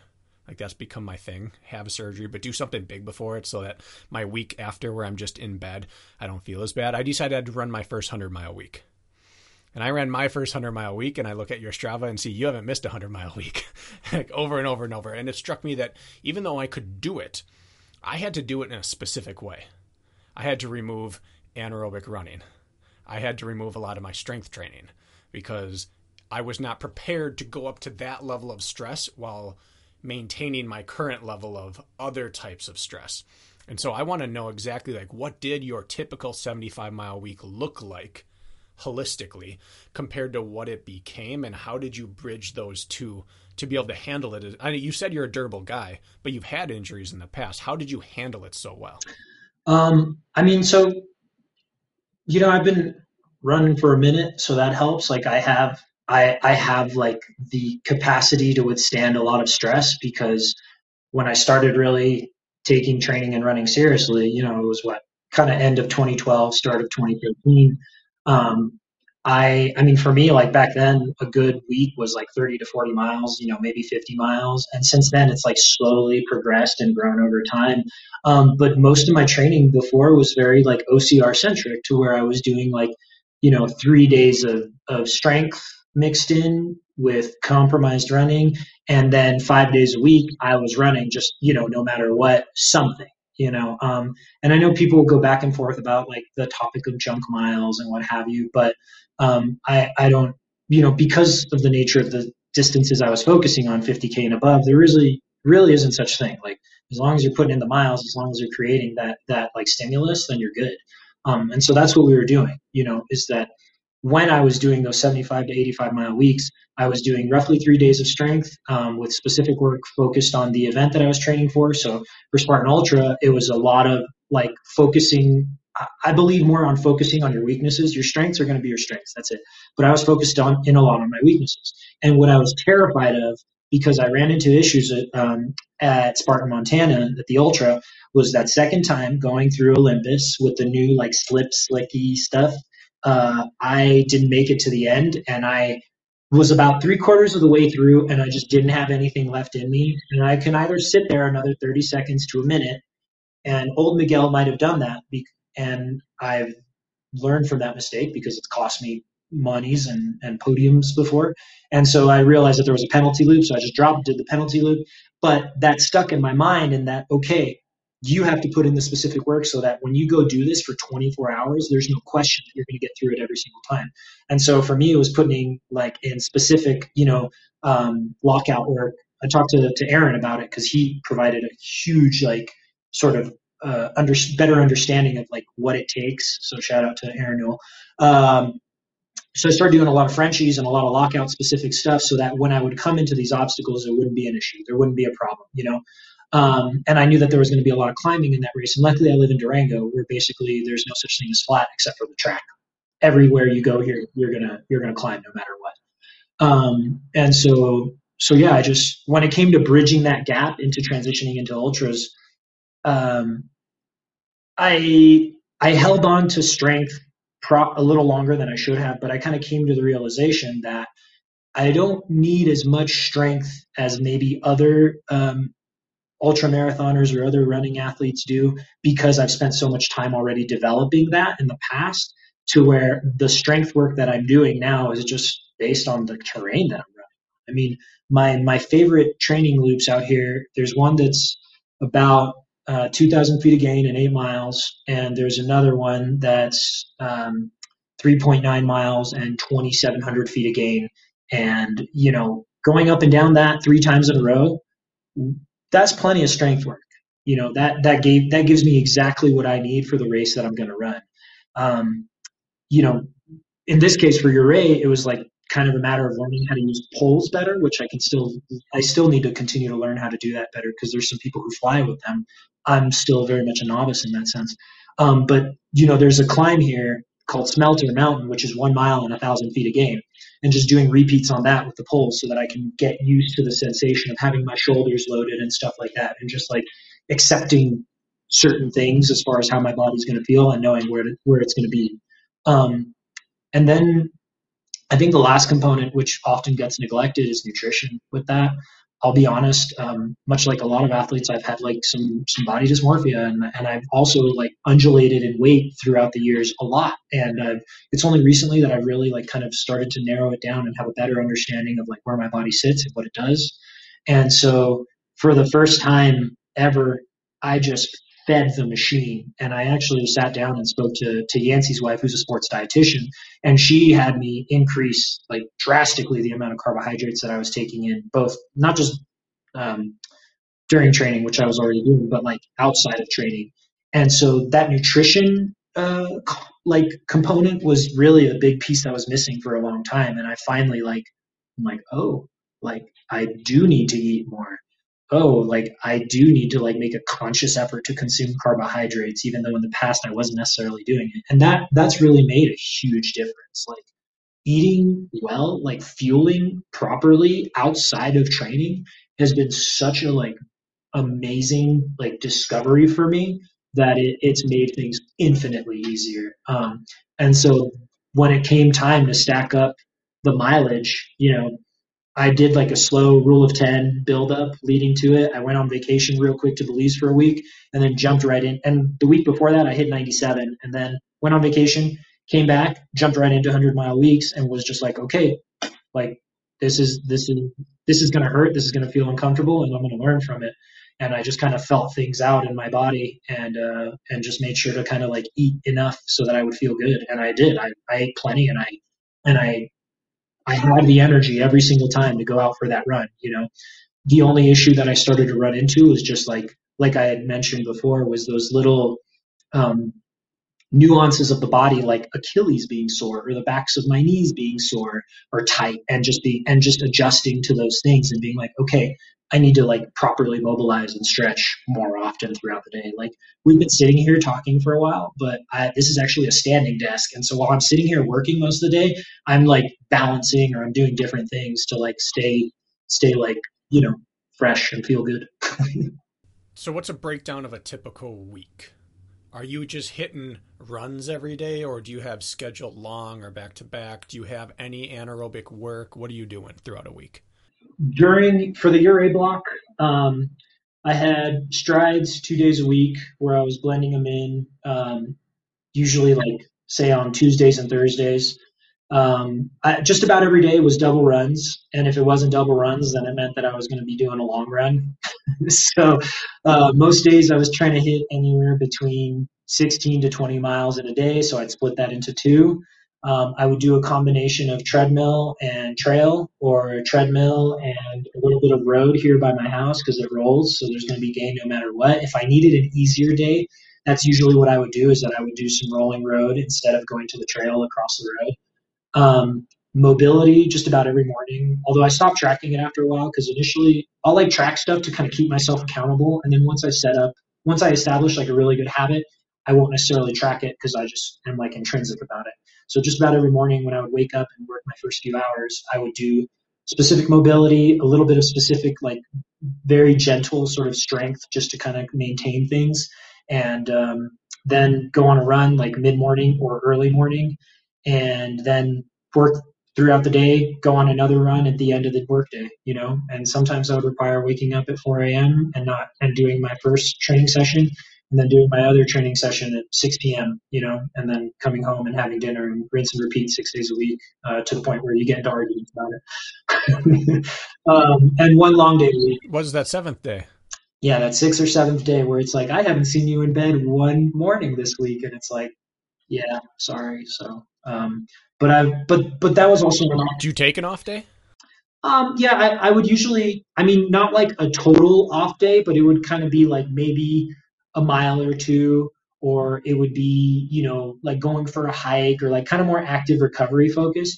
But for the most part, I was like five to six days a week, occasionally seven. Um, you know, and, and and I would do one long day where I would be doing like either time based or mileage based. So usually it was kind of more time centric where it's like four to five hours of like putting in continuous effort, or it would be 25 miles, you know, because I had run 75 miles already and I and I set this goal and I have to meet this goal and that's it. Um, and so that usually involved doing a triple half loop, which is that that route that I said that's about 3.9 miles up at 2,700 feet, and I would just do that three times in a row, starting at like 4:30 or 5 in the morning. So yeah, it's good times. What does an ultra runner have to eat, Miguel? Like uh, you said that it was eye opening for you. Sardines and mangoes, if you're a kunkel. what is no, it? No, um, I want to understand. I want to understand volume of food. That's what I want people to understand. Like you weren't eating enough and you weren't eating enough carbohydrates. So, what kind of volume does a 100 mile a week mountain ultra runner need? Why don't you walk us through what a day might look like? Uh, I'm fascinated by nutrition, and I think it is number one behind sleep.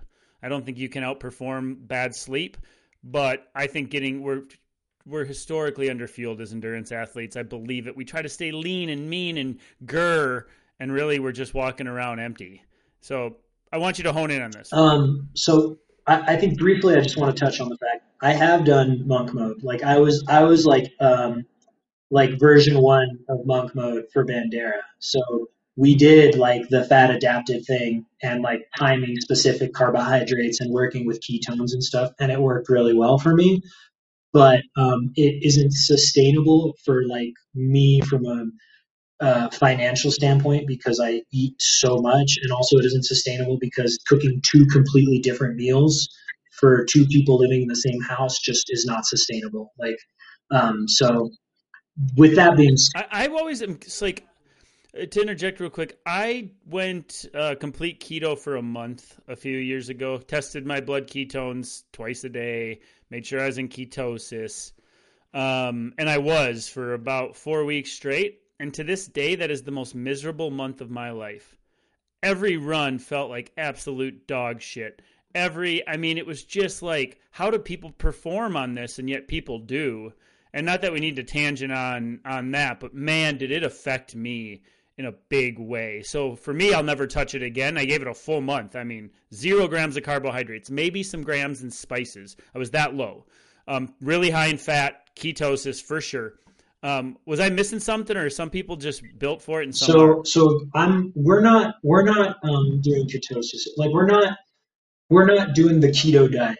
Like when I did this, I was still eating like pounds of vegetables. I was just very selective about my vegetables. You know, like I was eating roughly uh, like 15 to 20 servings of vegetables a day. They were just high fiber vegetables. So it was a negligible amount of carbohydrates because of the amount of fiber that I was ingesting. Um, so like, you know, just about every meal I would have a salad bowl about this big and I still pretty much do to this day.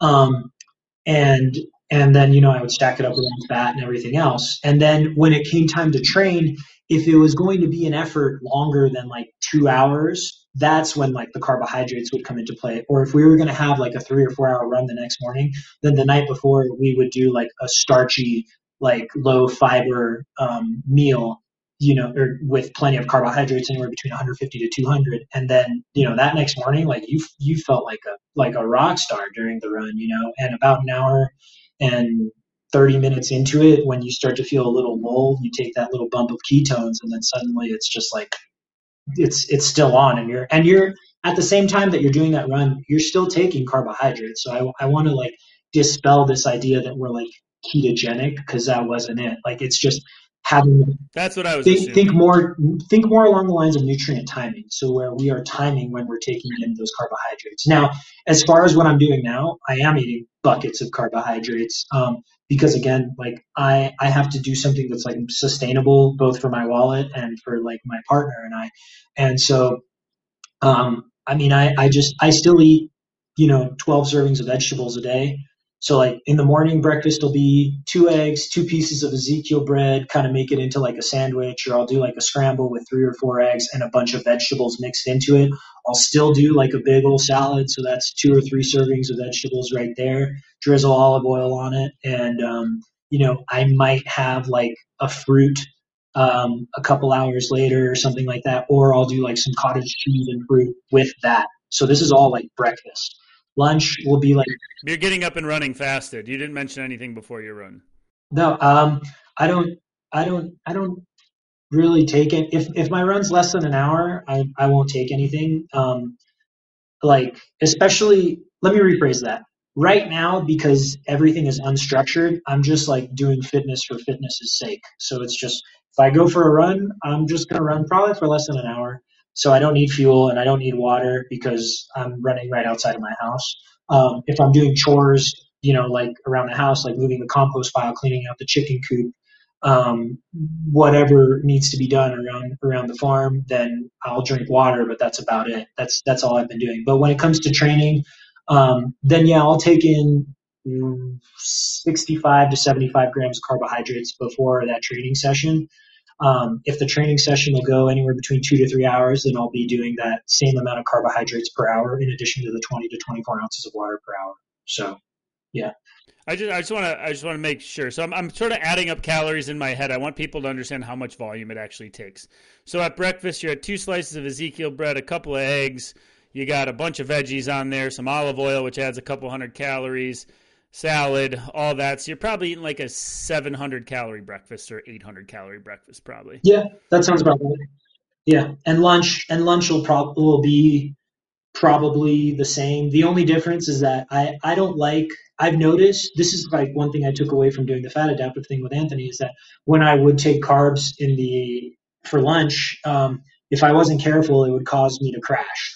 You know, and like I would start dealing with like being sleepy and tired um, while I was working, and so I stopped doing that. Now I just do like a really big, dense, fatty, protein-filled salad for for lunch. Um, so I'll do the sardines or I'll do the kipper snacks and I'll do um, olive oil and a bunch of vegetables and I'll, I might throw some boiled eggs on it too. Um, and that'll, that'll get me through till like maybe three or four o'clock where I'll, where I'll have a snack, you know, I'll have some fruit and maybe some peanut butter or something like that. And then dinner, honestly, is usually my biggest meal of the day and it'll be anywhere between 800 to 1000 calories. Um, so I'm still probably underfed overall, but I'm eating more than I was before, and I'm making the conscious effort to take in roughly 250 to 300 calories per hour of training, in addition to water. You know, and immediately after training, um, I'm doing. So I, I got really good about this, and I don't recall the study that I read, but it was roughly 25 grams of carbohydrates, and excuse me, of, of protein, and 65 grams of carbohydrates immediately after training, like within that 30 minute window that's supposedly magical. Um, and then two hours later, making sure that I was eating actual food with roughly the equivalent amount of protein and carbohydrates, and that like showed a lot of uh, improvement in terms of like recovery. So that I've kind of stuck to that, and, and I feel great. So Okay. I've tracked mine. I'm about 4,000 a day. Um, 35 to 4,000. I'm only running, you know, seven hours a week, six hours a week, but I eat a lot. So I figured you'd be eating at least that. Maybe you are eating a little less than I thought, but sounds like more comparatively. yeah, I mean, like I said, um, I'm eating more than I have been, which which is good. Um, and it's and it's hard because because like food is expensive, but but I do my best. Mm-hmm. you know um and and and the big thing has just been taking calories during like consistently you know and making sure that i'm just forcing myself to eat more carbohydrates. Like i'll just add like a scoop of rice to dinner or something like that. Or you know i'll just add things just to like i'll kind of force myself to eat a little bit more um than i than i usually would. But when you're you know five weeks deep into a hundred mile training block like it, it you you are never not hungry. It, and it's and it's kind of fun because you're just eating and eating, and uh, and it feels good. So yeah. I'm curious about your goal when you set. I set myself this promise to myself: I'm going to run 100 miles every week because there's that. It's like a glamorous thing in running. It's uh, it's almost like a mystic number, and in reality, it's no different than 95 or 105. Like hitting 100 is powerful. There's no magic to it, but there's magic in how you get there. It puts people up into that double digits hours of running. You know, cl- closer to 20 than 10 if you're doing tens of thousands of feet of vert and all that. So I, I'm curious two parts. A, why did you choose that? And then B, what did you feel different? Like what what hit you differently afterwards? What did that block of 100 mile a week do for your fitness and your mind? Um, so I think first it was the fact that I'd never done anything like that before. You know, I remember running with with Anthony and running with like a, you know Durango's is saturated with like talent um, and skill, and so a lot of people out here do that. And to me, it seemed like kind of like you said, like it's it's sort of like this distant thing. And I was just like, can I do this? Like, am I am I physically capable? It's like I've done 75 to 85 with this much vert. It's you know it's only 15 to 20 miles more a week, or you know anywhere between 15 to 25 miles more a week of my average. How's my body going to handle that? And is it going to be magical? And like from what I recall, from what I've read, it's like roughly there's like you know, it's it's like the law of diminishing returns, where it's like the the gains that you make at 75 miles are like significant if you're consistent with it, versus if you go up to like 100 miles, like you're still making improvements, but then you start running into that diminishing returns game when it comes to the potential of injury and stuff. But I'm kind of at that point where it's like, okay, well, you know, adapt or die. Um, so I want to I want to try it. I want to see how my body holds up and see what it feels like and going into your second question, how did that feel? I felt I felt bulletproof. I mean, I know that's like a like a like a sort of cliche thing to say, but it's like when I was about four weeks into running a hundred miles like that, five weeks into running a hundred miles, I was just like like nothing phased me in training anymore. You know, um, I I wasn't worried about about anything except for just making sure that I was staying on top of that mobility, recovery, eating, and sleep. But the training sessions themselves were no longer daunting because it was just kind of like the work that had to be done to achieve what I want to achieve, and that's it. Um, and and I think you know if if anything, I just noticed that like I had, I know I said I'm durable, but but like paces and efforts became easy for lack of a better term. Like you know going up a pathland that that trail that i talked about being able to do do that loop three times back to back and being able to do it every time in 60 to 65 minutes felt really good. And the fact that i was like you know there was i think my very last session i was like debating whether i should go up a fourth time and just make it a 50k and i didn't because i have you know prior commitments time wise but it's just kind of like you come into this point where you like feel like a machine and that feels really cool yeah. you know um, like there's there's nothing there's nothing stopping you and that that was a really cool feeling and now for this next training block we're kind of going to take roughly that same like arbitrary mileage goal but we're going to mix it in with speed and we're going to and we're going to taper down the the vert because I don't need it um, for for for what's up next. So it's just strictly like you know focus on focus on like developing the speed that I'm going to need with the durability that I already have in order to like achieve the next big goal. Some runners will laugh at me when I say this, but I did one 100 mile week and I learned a lot from it. a lot of people like, oh, I remember my first beer. It like it, it was impactful. I learned a lot, and one thing I learned is that I by day five, an hour run didn't feel like work anymore. No. A 90 minute run didn't feel like work. If I woke up sore on day two, I thought, I don't know if I can do day three. I woke up sore on day five and thought, yeah, I could probably get 15. you know, it's just a different mindset. And what I realized is even if I personally shouldn't do this every week, if I had the goal of a big, nasty, gritty race, this would change me for how I would be able to handle such a thing. I can't say it made me faster, but it sure made me faster 90 minutes into a run on tired legs. Yeah. Tired legs don't don't feel like much anymore. Like it just kind of is the feeling and you're just kind of like present with it. Um and that's and that's really cool. Like you just I think a lot of times when you go on runs, regardless of the distance, regardless of how long or short the run is, it's really easy to get caught up in your head and start to like drift off into different places. And, you know, maybe some of that is like to protect yourself from the pain that you're inducing on yourself.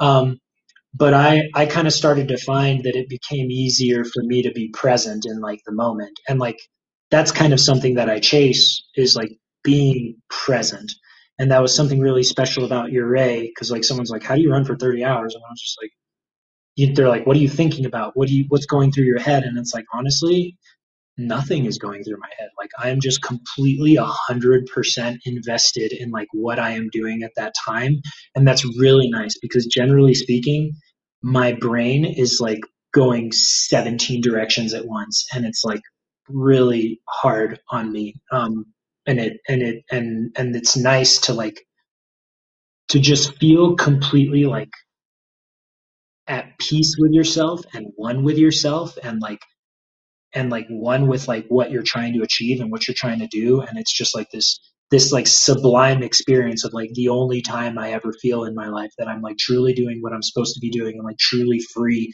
from like you know for for lack of a of, of a better term like from from like the chains of of responsibility is like when I'm just 45 miles into a 100 mile race and there's nobody around me it's just like you know 14,000 foot mountains and marmots off in the distance and it's like magical. Do you have a life when you're training heavily when you're in these 100 mile weeks do you have a life outside of training? I imagine with a full-time job two a day runs like when, if ever, are you able to fit in anything else? I think a lot of people listen to this and go, "Well, that's not possible for me. Like, I don't have the time, or I can't." No, I get up at four a.m. Yeah, just like, do you have a do you have a life in those big training blocks outside of training? Are you able to, or is it pretty? Does it have to be very narrow focused for that period of time? Um, I have a life because I have a partner that is trying to be supportive of what I'm doing. And so I have to take her needs and, uh, you know, like her as like a person into account whenever I make these, these decisions of like training like this and doing this. And so, um, I do have a life. Yeah. So I, I work 40 to 50 hours a week generally. It's only recently that I've like decided that I'm going to work a little less because it was also just becoming too stressful to work that much in addition to trying to train 15 to 20 hours a week. Um, so, I mean, I get up early. I get up when I'm in a training block, I'm getting up at, at 4.30, 5.30. You know, if I have to go do a long run, I'm getting up at 3.30 and I'm going to go do the work. And then when I get home, I'm going to clock on and I'm going to get paid to do my job, you know? Um, and then after that, I'm going to train again and then I'm going to have dinner and spend time like quality time with my partner. And i'm going to make the active effort of getting in as much mileage and time of training done before the weekend hits because like the weekend is the only time that that meredith and i are off from like work. And so i need to do as much as i could before the weekend so that we can actually like enjoy life together. And that for me my life um, isn't a whole lot of socializing as far as like spending time with people at like bars and restaurants and you know doing things like that. But my life is like let's go forage for mushrooms or let's go camping or uh, let's like you know go go go uh, take care of some like house chores. Like we bought a fixer upper and i'm pretty sure that i'm going to come home one of these days and meredith's going to be like a quarter of the way into a new project and uh, i'm just going to jump in it with her and get it done you know. But but i do have a life um, but but you know you do make a sacrifice for these big big big training weeks. And whenever someone says that they don't have the time i kind of shrug my shoulders at that because you can just get up earlier and it sucks. But if you really want it you're going to do it. Like i'm not going to lie to you waking up at 3.30 after having gone to bed at 11 at night sucked. But i got to go do that 25 mile run or 30 mile run or whatever it is and that's it. And like that's the commitment. That's the that's like the promise I made. And um, and if I'm going to achieve what I want to achieve, that's what it's going to take. Period. You know, because I know that like the people that I'm competing with, and as I continue to to chase this, uh, I'm going to compete against better talented, better trained, you know, smarter, um, more hardworking people than me. And so the only way to keep up, the only way to be able to throw down is to match that or exceed it. And that's what I'm going to do. I, w- I was being facetious with how I phrased that. I hope you know that. I know you have a life, but a life outside of training is difficult to manage. So I wanted to hear how you manage that because uh, I did some perusing on your Instagram before this, and you very much do have hobbies outside of running. So I knew that. Yeah. No, I mean, it's. I get tunnel vision. I'm like I'm like a horse with race blinders, and um, if I was left up to my own devices, I wouldn't have a life. I would just be like, you know, living in a closet um, and just and just putting in work. Um, but I'm glad that's not the case. You know, I'm glad that is not the case. So you alluded to this. You're only to find bigger monsters. You you're to qualify yourself for bigger beatdown scenarios, which means you have to be ready for them. And so if if you found that doing these 100 mile weeks that's your ticket, but it also makes it very hard to sustain for months at a time because of that. So are you looking at doing some sort of maintenance blocks where you're just doing 75 85 and then you do your monk mode where you're hitting your 100 mile weeks and doing everything as like training camp before a race? Or are you going to try to make your life conducive to always hitting those higher weeks so that you're always ready to go? What's your plan?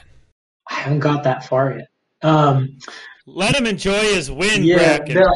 Jesus criminy. I, look, I no, no, it's true though. Um, I told myself that I was going to give myself a month of unstructured time, a month of just letting myself do what I want to do because I want to avoid burnout. And so, you know, that's that's always like a very real possibility when it comes to endurance sports is burnout. I've experienced it, and it's like severely set me back before. Um, so I like this month. So I finished Ouray, and I felt pretty good. All things considered, like the worst part of finishing Ouray was the chafing. The chafing was I I used uh, trail toes on my groin, and that was probably the wrong the wrong way to go by it.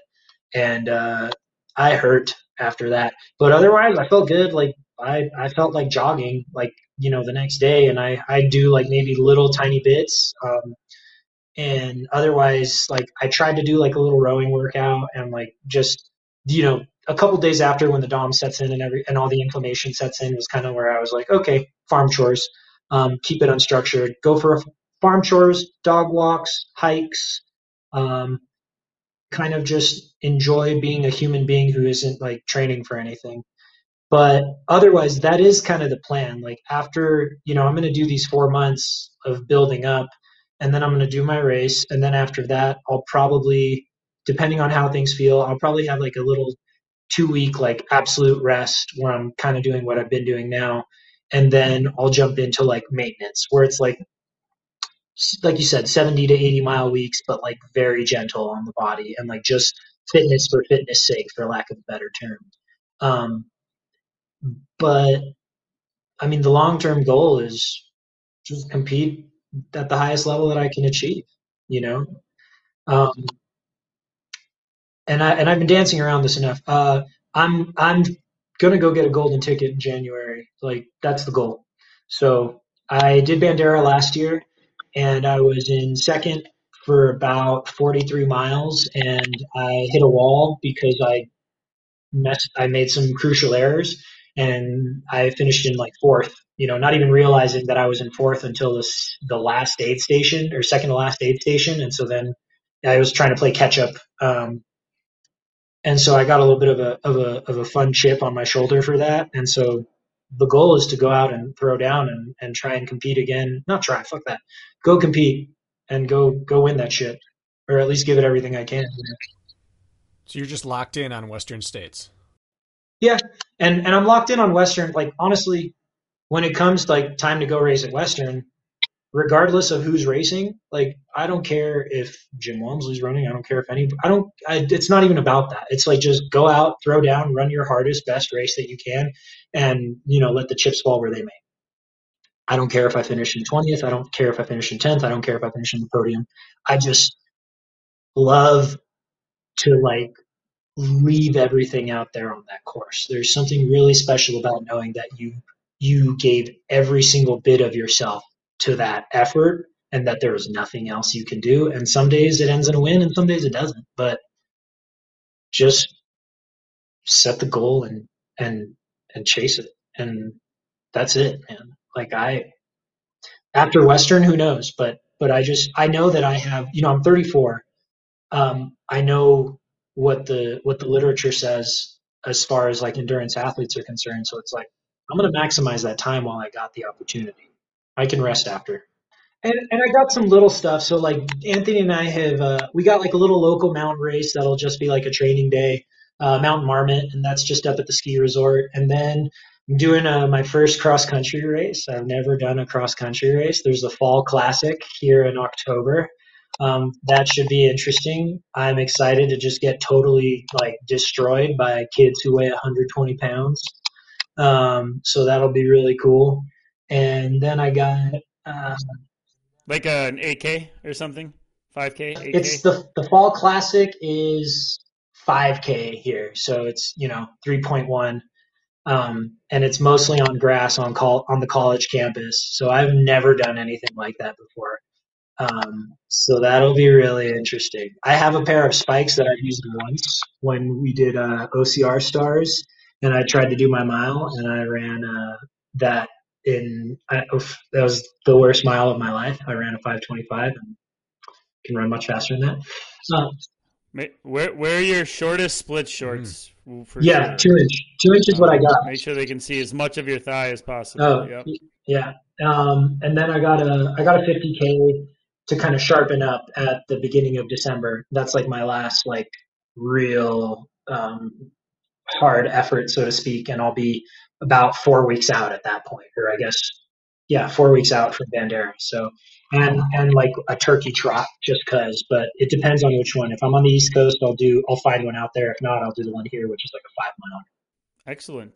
So you you said you want to optimize the time you have, and and I think I've been running right around 20 years competitively, and I think one training block did I ever look back on and say everything arrived perfectly.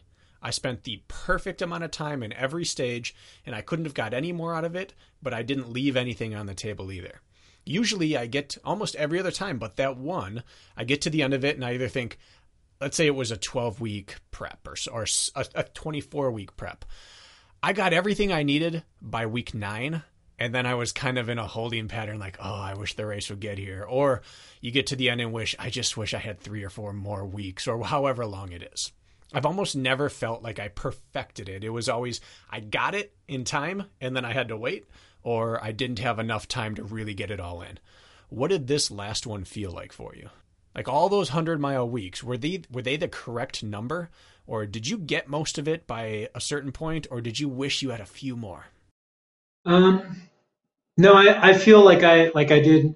I came out to do what I wanted to do. You know, I actually tapered, started my taper a week earlier. Um, I tend to feel like a two week taper is enough time for me. I've done three week tapers before, and most of the time I've done a three week taper, I feel like shit by the final week, and I hate that feeling. Um, mm-hmm.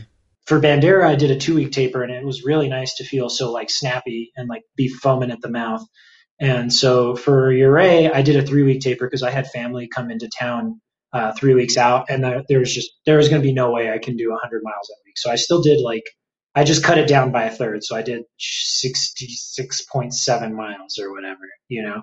Um, and so I'd say that was probably the only the only like I don't want to call it a con, but it was like the only thing that I wish I could have maybe had one more week out of. But who knows? Because maybe that was like the key to me, you know, having such a good race day was having that time to rest after mm-hmm. three weeks. And I will say that I was like, I was, I was starting to feel the mileage and the time on feet, like not so much physically, but more so like um, kind of mentally and emotionally start to stack up. So yeah, Was it becoming a chore? it was starting to become a bit of a chore. Yeah, you know, because it's like Yeah. I, I got a life. I got to work. You know, I mean, after when we're done, like I got to work three more hours today. You know, um, so it's like, um, like I, I, which is not not. Uh, it just is what it is. You know, so like this block otherwise went perfect. Obviously, like hindsight is twenty twenty. There's little things I wish I could have changed or done better, but I did the best given the scenario that I was in. Like I work full time. I have to run all these miles, so you know, I wish I could have run less on the treadmill and spent more time on trail, but that wasn't feasible having to work, you know, 40 to 50 hour weeks. Um, so the treadmill was convenient. Um, and the treadmill gave me uh, no excuses, which was really cool. You know, it was like, doesn't care if I'm tired, doesn't care if I feel like I don't have the time, like I'm going to put the time in. You know, there were some days where I didn't get my first run in, so it ended up becoming a 16 mile run on the treadmill, which really sucked. But, you know, hour and a half in, who cares? You're almost done. Um, so, I mean, this, I'll be honest, this was probably one of my best training blocks of my life. Um, the only other time I felt like I had this good of a training block was in 2017 before Mark and I went out to go in with um, the World's Toughest Mudder in 2017. So now it's like I can now that I've done it, like I know I can replicate it, you know. And also just being a more disciplined like person and a more disciplined athlete, like I really just dialed in the little things during this block and I know that it's that I can like replicate that, you know. When you replicate it, would you follow it pretty exactly or would you pick and choose? Did you how many weeks I guess what I'm asking is how many weeks did you do a 100 mile weeks when you started your build up? How long was that progress? You hit it and then how long did you hold for? So the build up was, uh, I want to say six to eight weeks. So like I started mm-hmm. somewhere around like 50 or 60 mile weeks, but I was already stacking a bunch of vert, which I was comfortable with. And I'm like, you know what? I need to like just start tacking it on.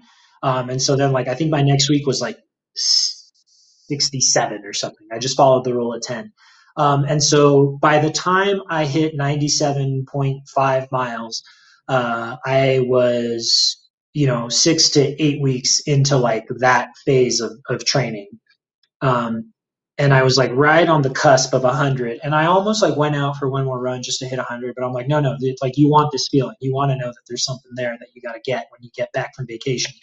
Um, and so I went on vacation for a week in Belize and, and had a good time and uh, lost a bunch of important things that floated out to sea and then luckily recovered them, which was crazy. That's a story for another time.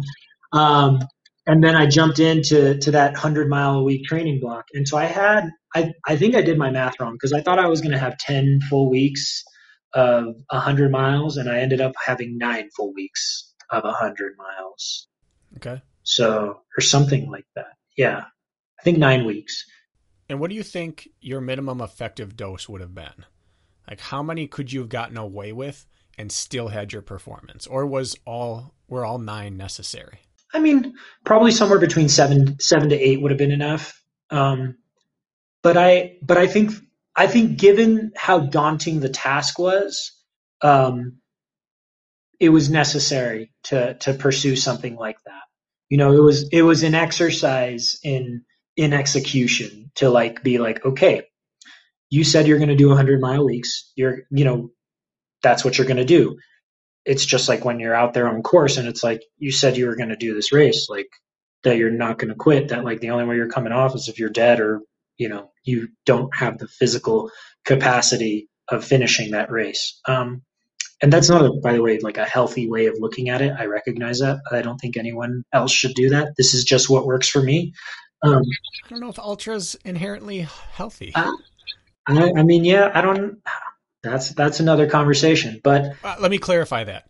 Uh, What I mean by that is you don't cross the finish line in better health than you start, Yeah. nor will you be for several days after.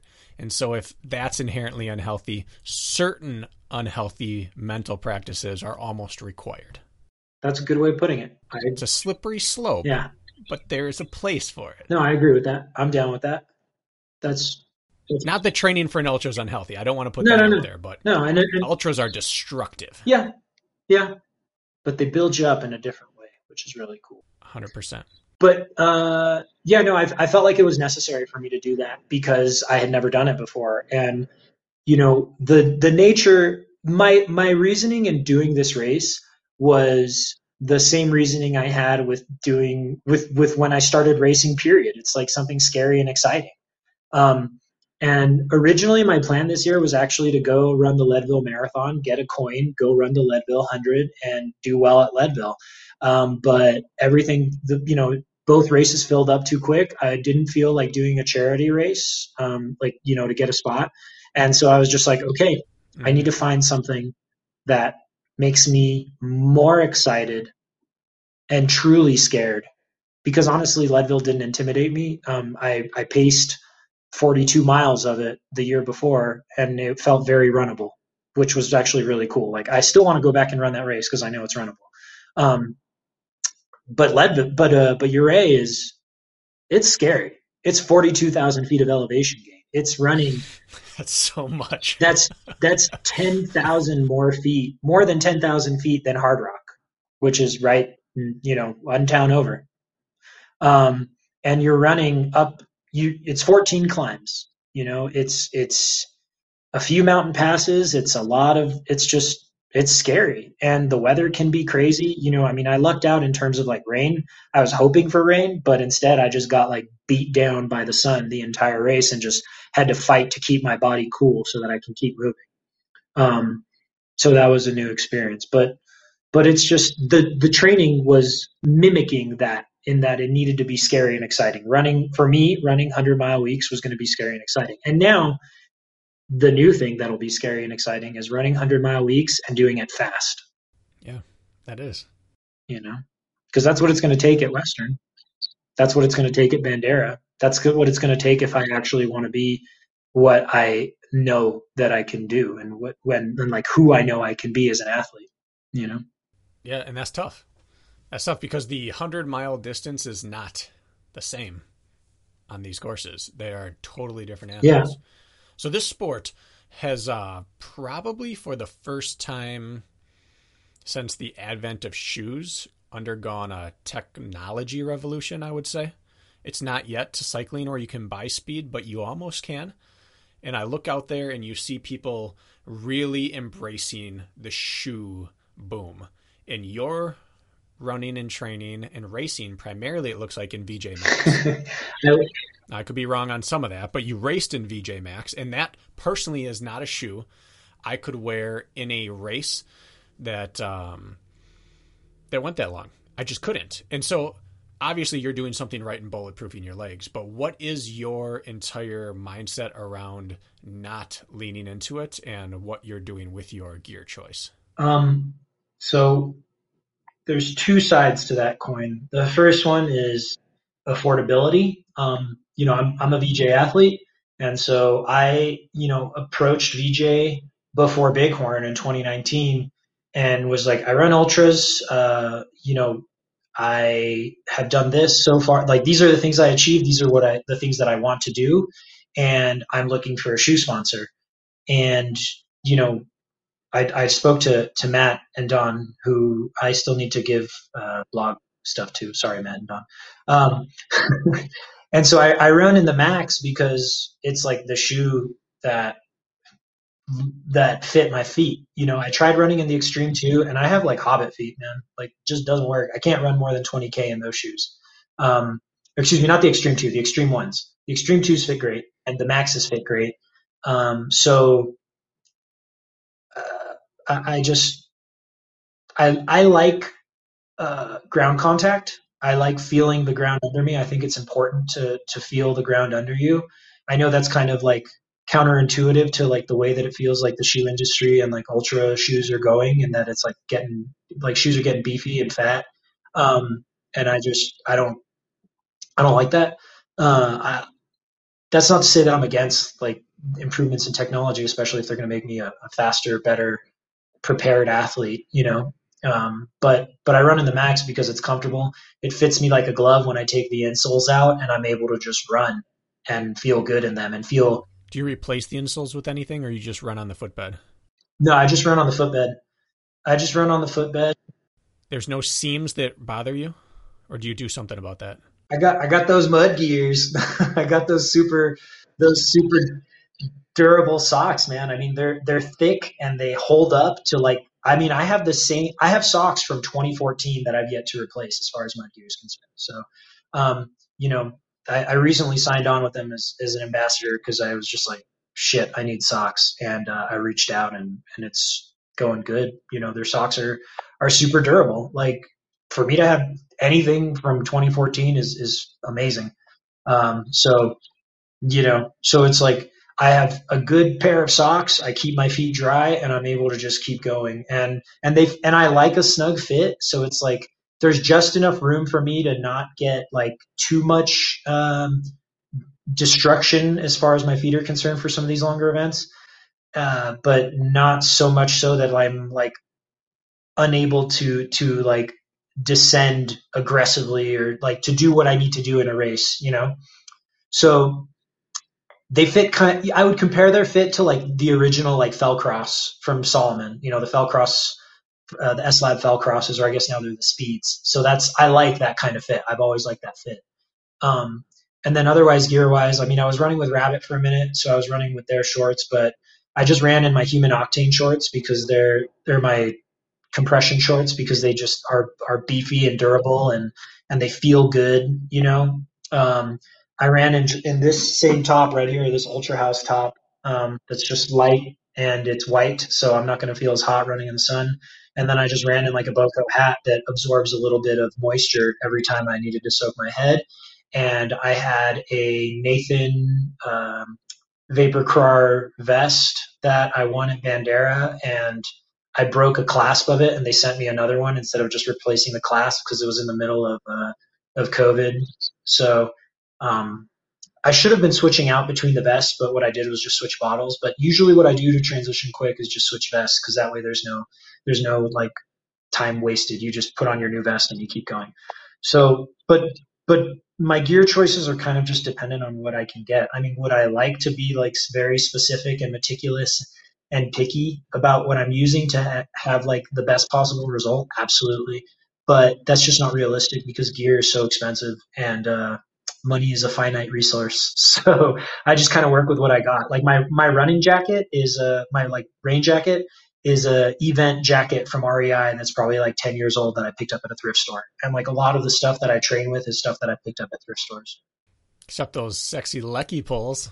Well, that yeah, that was uh that was a new one. I was really happy to pick that up. But yeah, I Kyle Curtin. Um, so he has the what is it, Cruel Jewel uh, PR for the 50 mile course, and he's done like the FKT for Tahoe Rim unassisted, and he's he's done Western twice. He's he's a stud, and he was one of my pacers.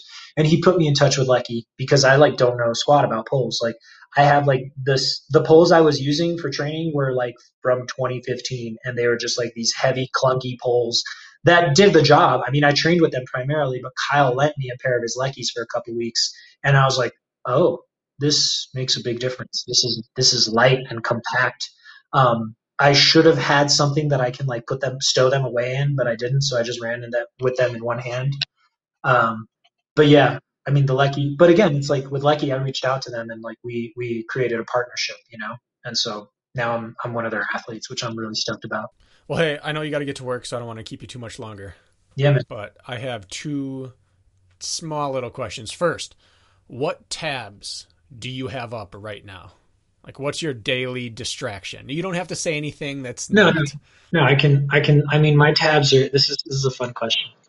Uh, hold on. I have so many tabs. I have two screens. Are you a tab monster? Yeah, I'm very much a tab monster. Like I just slow down everything. Uh, let's see. I have uh, my email, like my work email stuff, because we were having server issues this morning. Uh, I have a bunch of different recipes. Um, I have little like random articles that I meet read, like uh, six upright ab exercises that will crush your core. I have what happens when you stop eating all sugar and what happens when meditation tur- turns toxic. Um, I have my two blog posts that I'm overdue on that I need to get to VJ. Um, and then I have another tab over here on the left for Zelda Breath of the Wild. I am a huge gamer. Uh, well, not so not not as big as I was, but like kind of to my to my core, like in my heart of hearts, I still am a giant nerd. And like, so I my fiance got me a, a Nintendo Switch for Christmas, and during my taper, that saved me because I just started filling in that time with Zelda, and it was so much fun. Um, I like barely played it from the time that she got it for me from Christmas, but then like once that taper came, it was like the perfect way to suck up time. So yeah, those are my tabs. What's the other question? Uh, just what do people need to hear before we get out of here? There's so much more to you. I mean, we could have got into just stories and race experiences and whatever, but one thing, what do people need to hear today before they leave? Time is shorter than you think. So you got to do everything that you can do. I like it. Yeah, and it's true. We got less time than you think. Um, I guess otherwise, I'm inconsistent on the Instagram, but that's where I'm at. Uh, Migs runs. And otherwise, I'm a Yancy Camp coach. Even though I'm not doing a whole lot of OCR these days, uh, it's still something that I love, and I have like tons of knowledge to share with people on there. Um, and then otherwise, just if you're ever in Durango and you want to run a big, steep, nasty stuff, hit me up, and I'm happy to to run. I don't I don't discriminate against paces, and I love to train. So yeah, like and as you and as everybody knows, you know, Anthony has like open open invitations at the Ultra House, and I run I run with those knuckleheads, you know, twice a week most of the time. So except for right now, because like I said, unstructured time. Mm-hmm. Well, Miguel, it's great catching back up with you. Good meeting you. Likewise. Thanks for the conversation. See you, fellas. No, I'm stoked.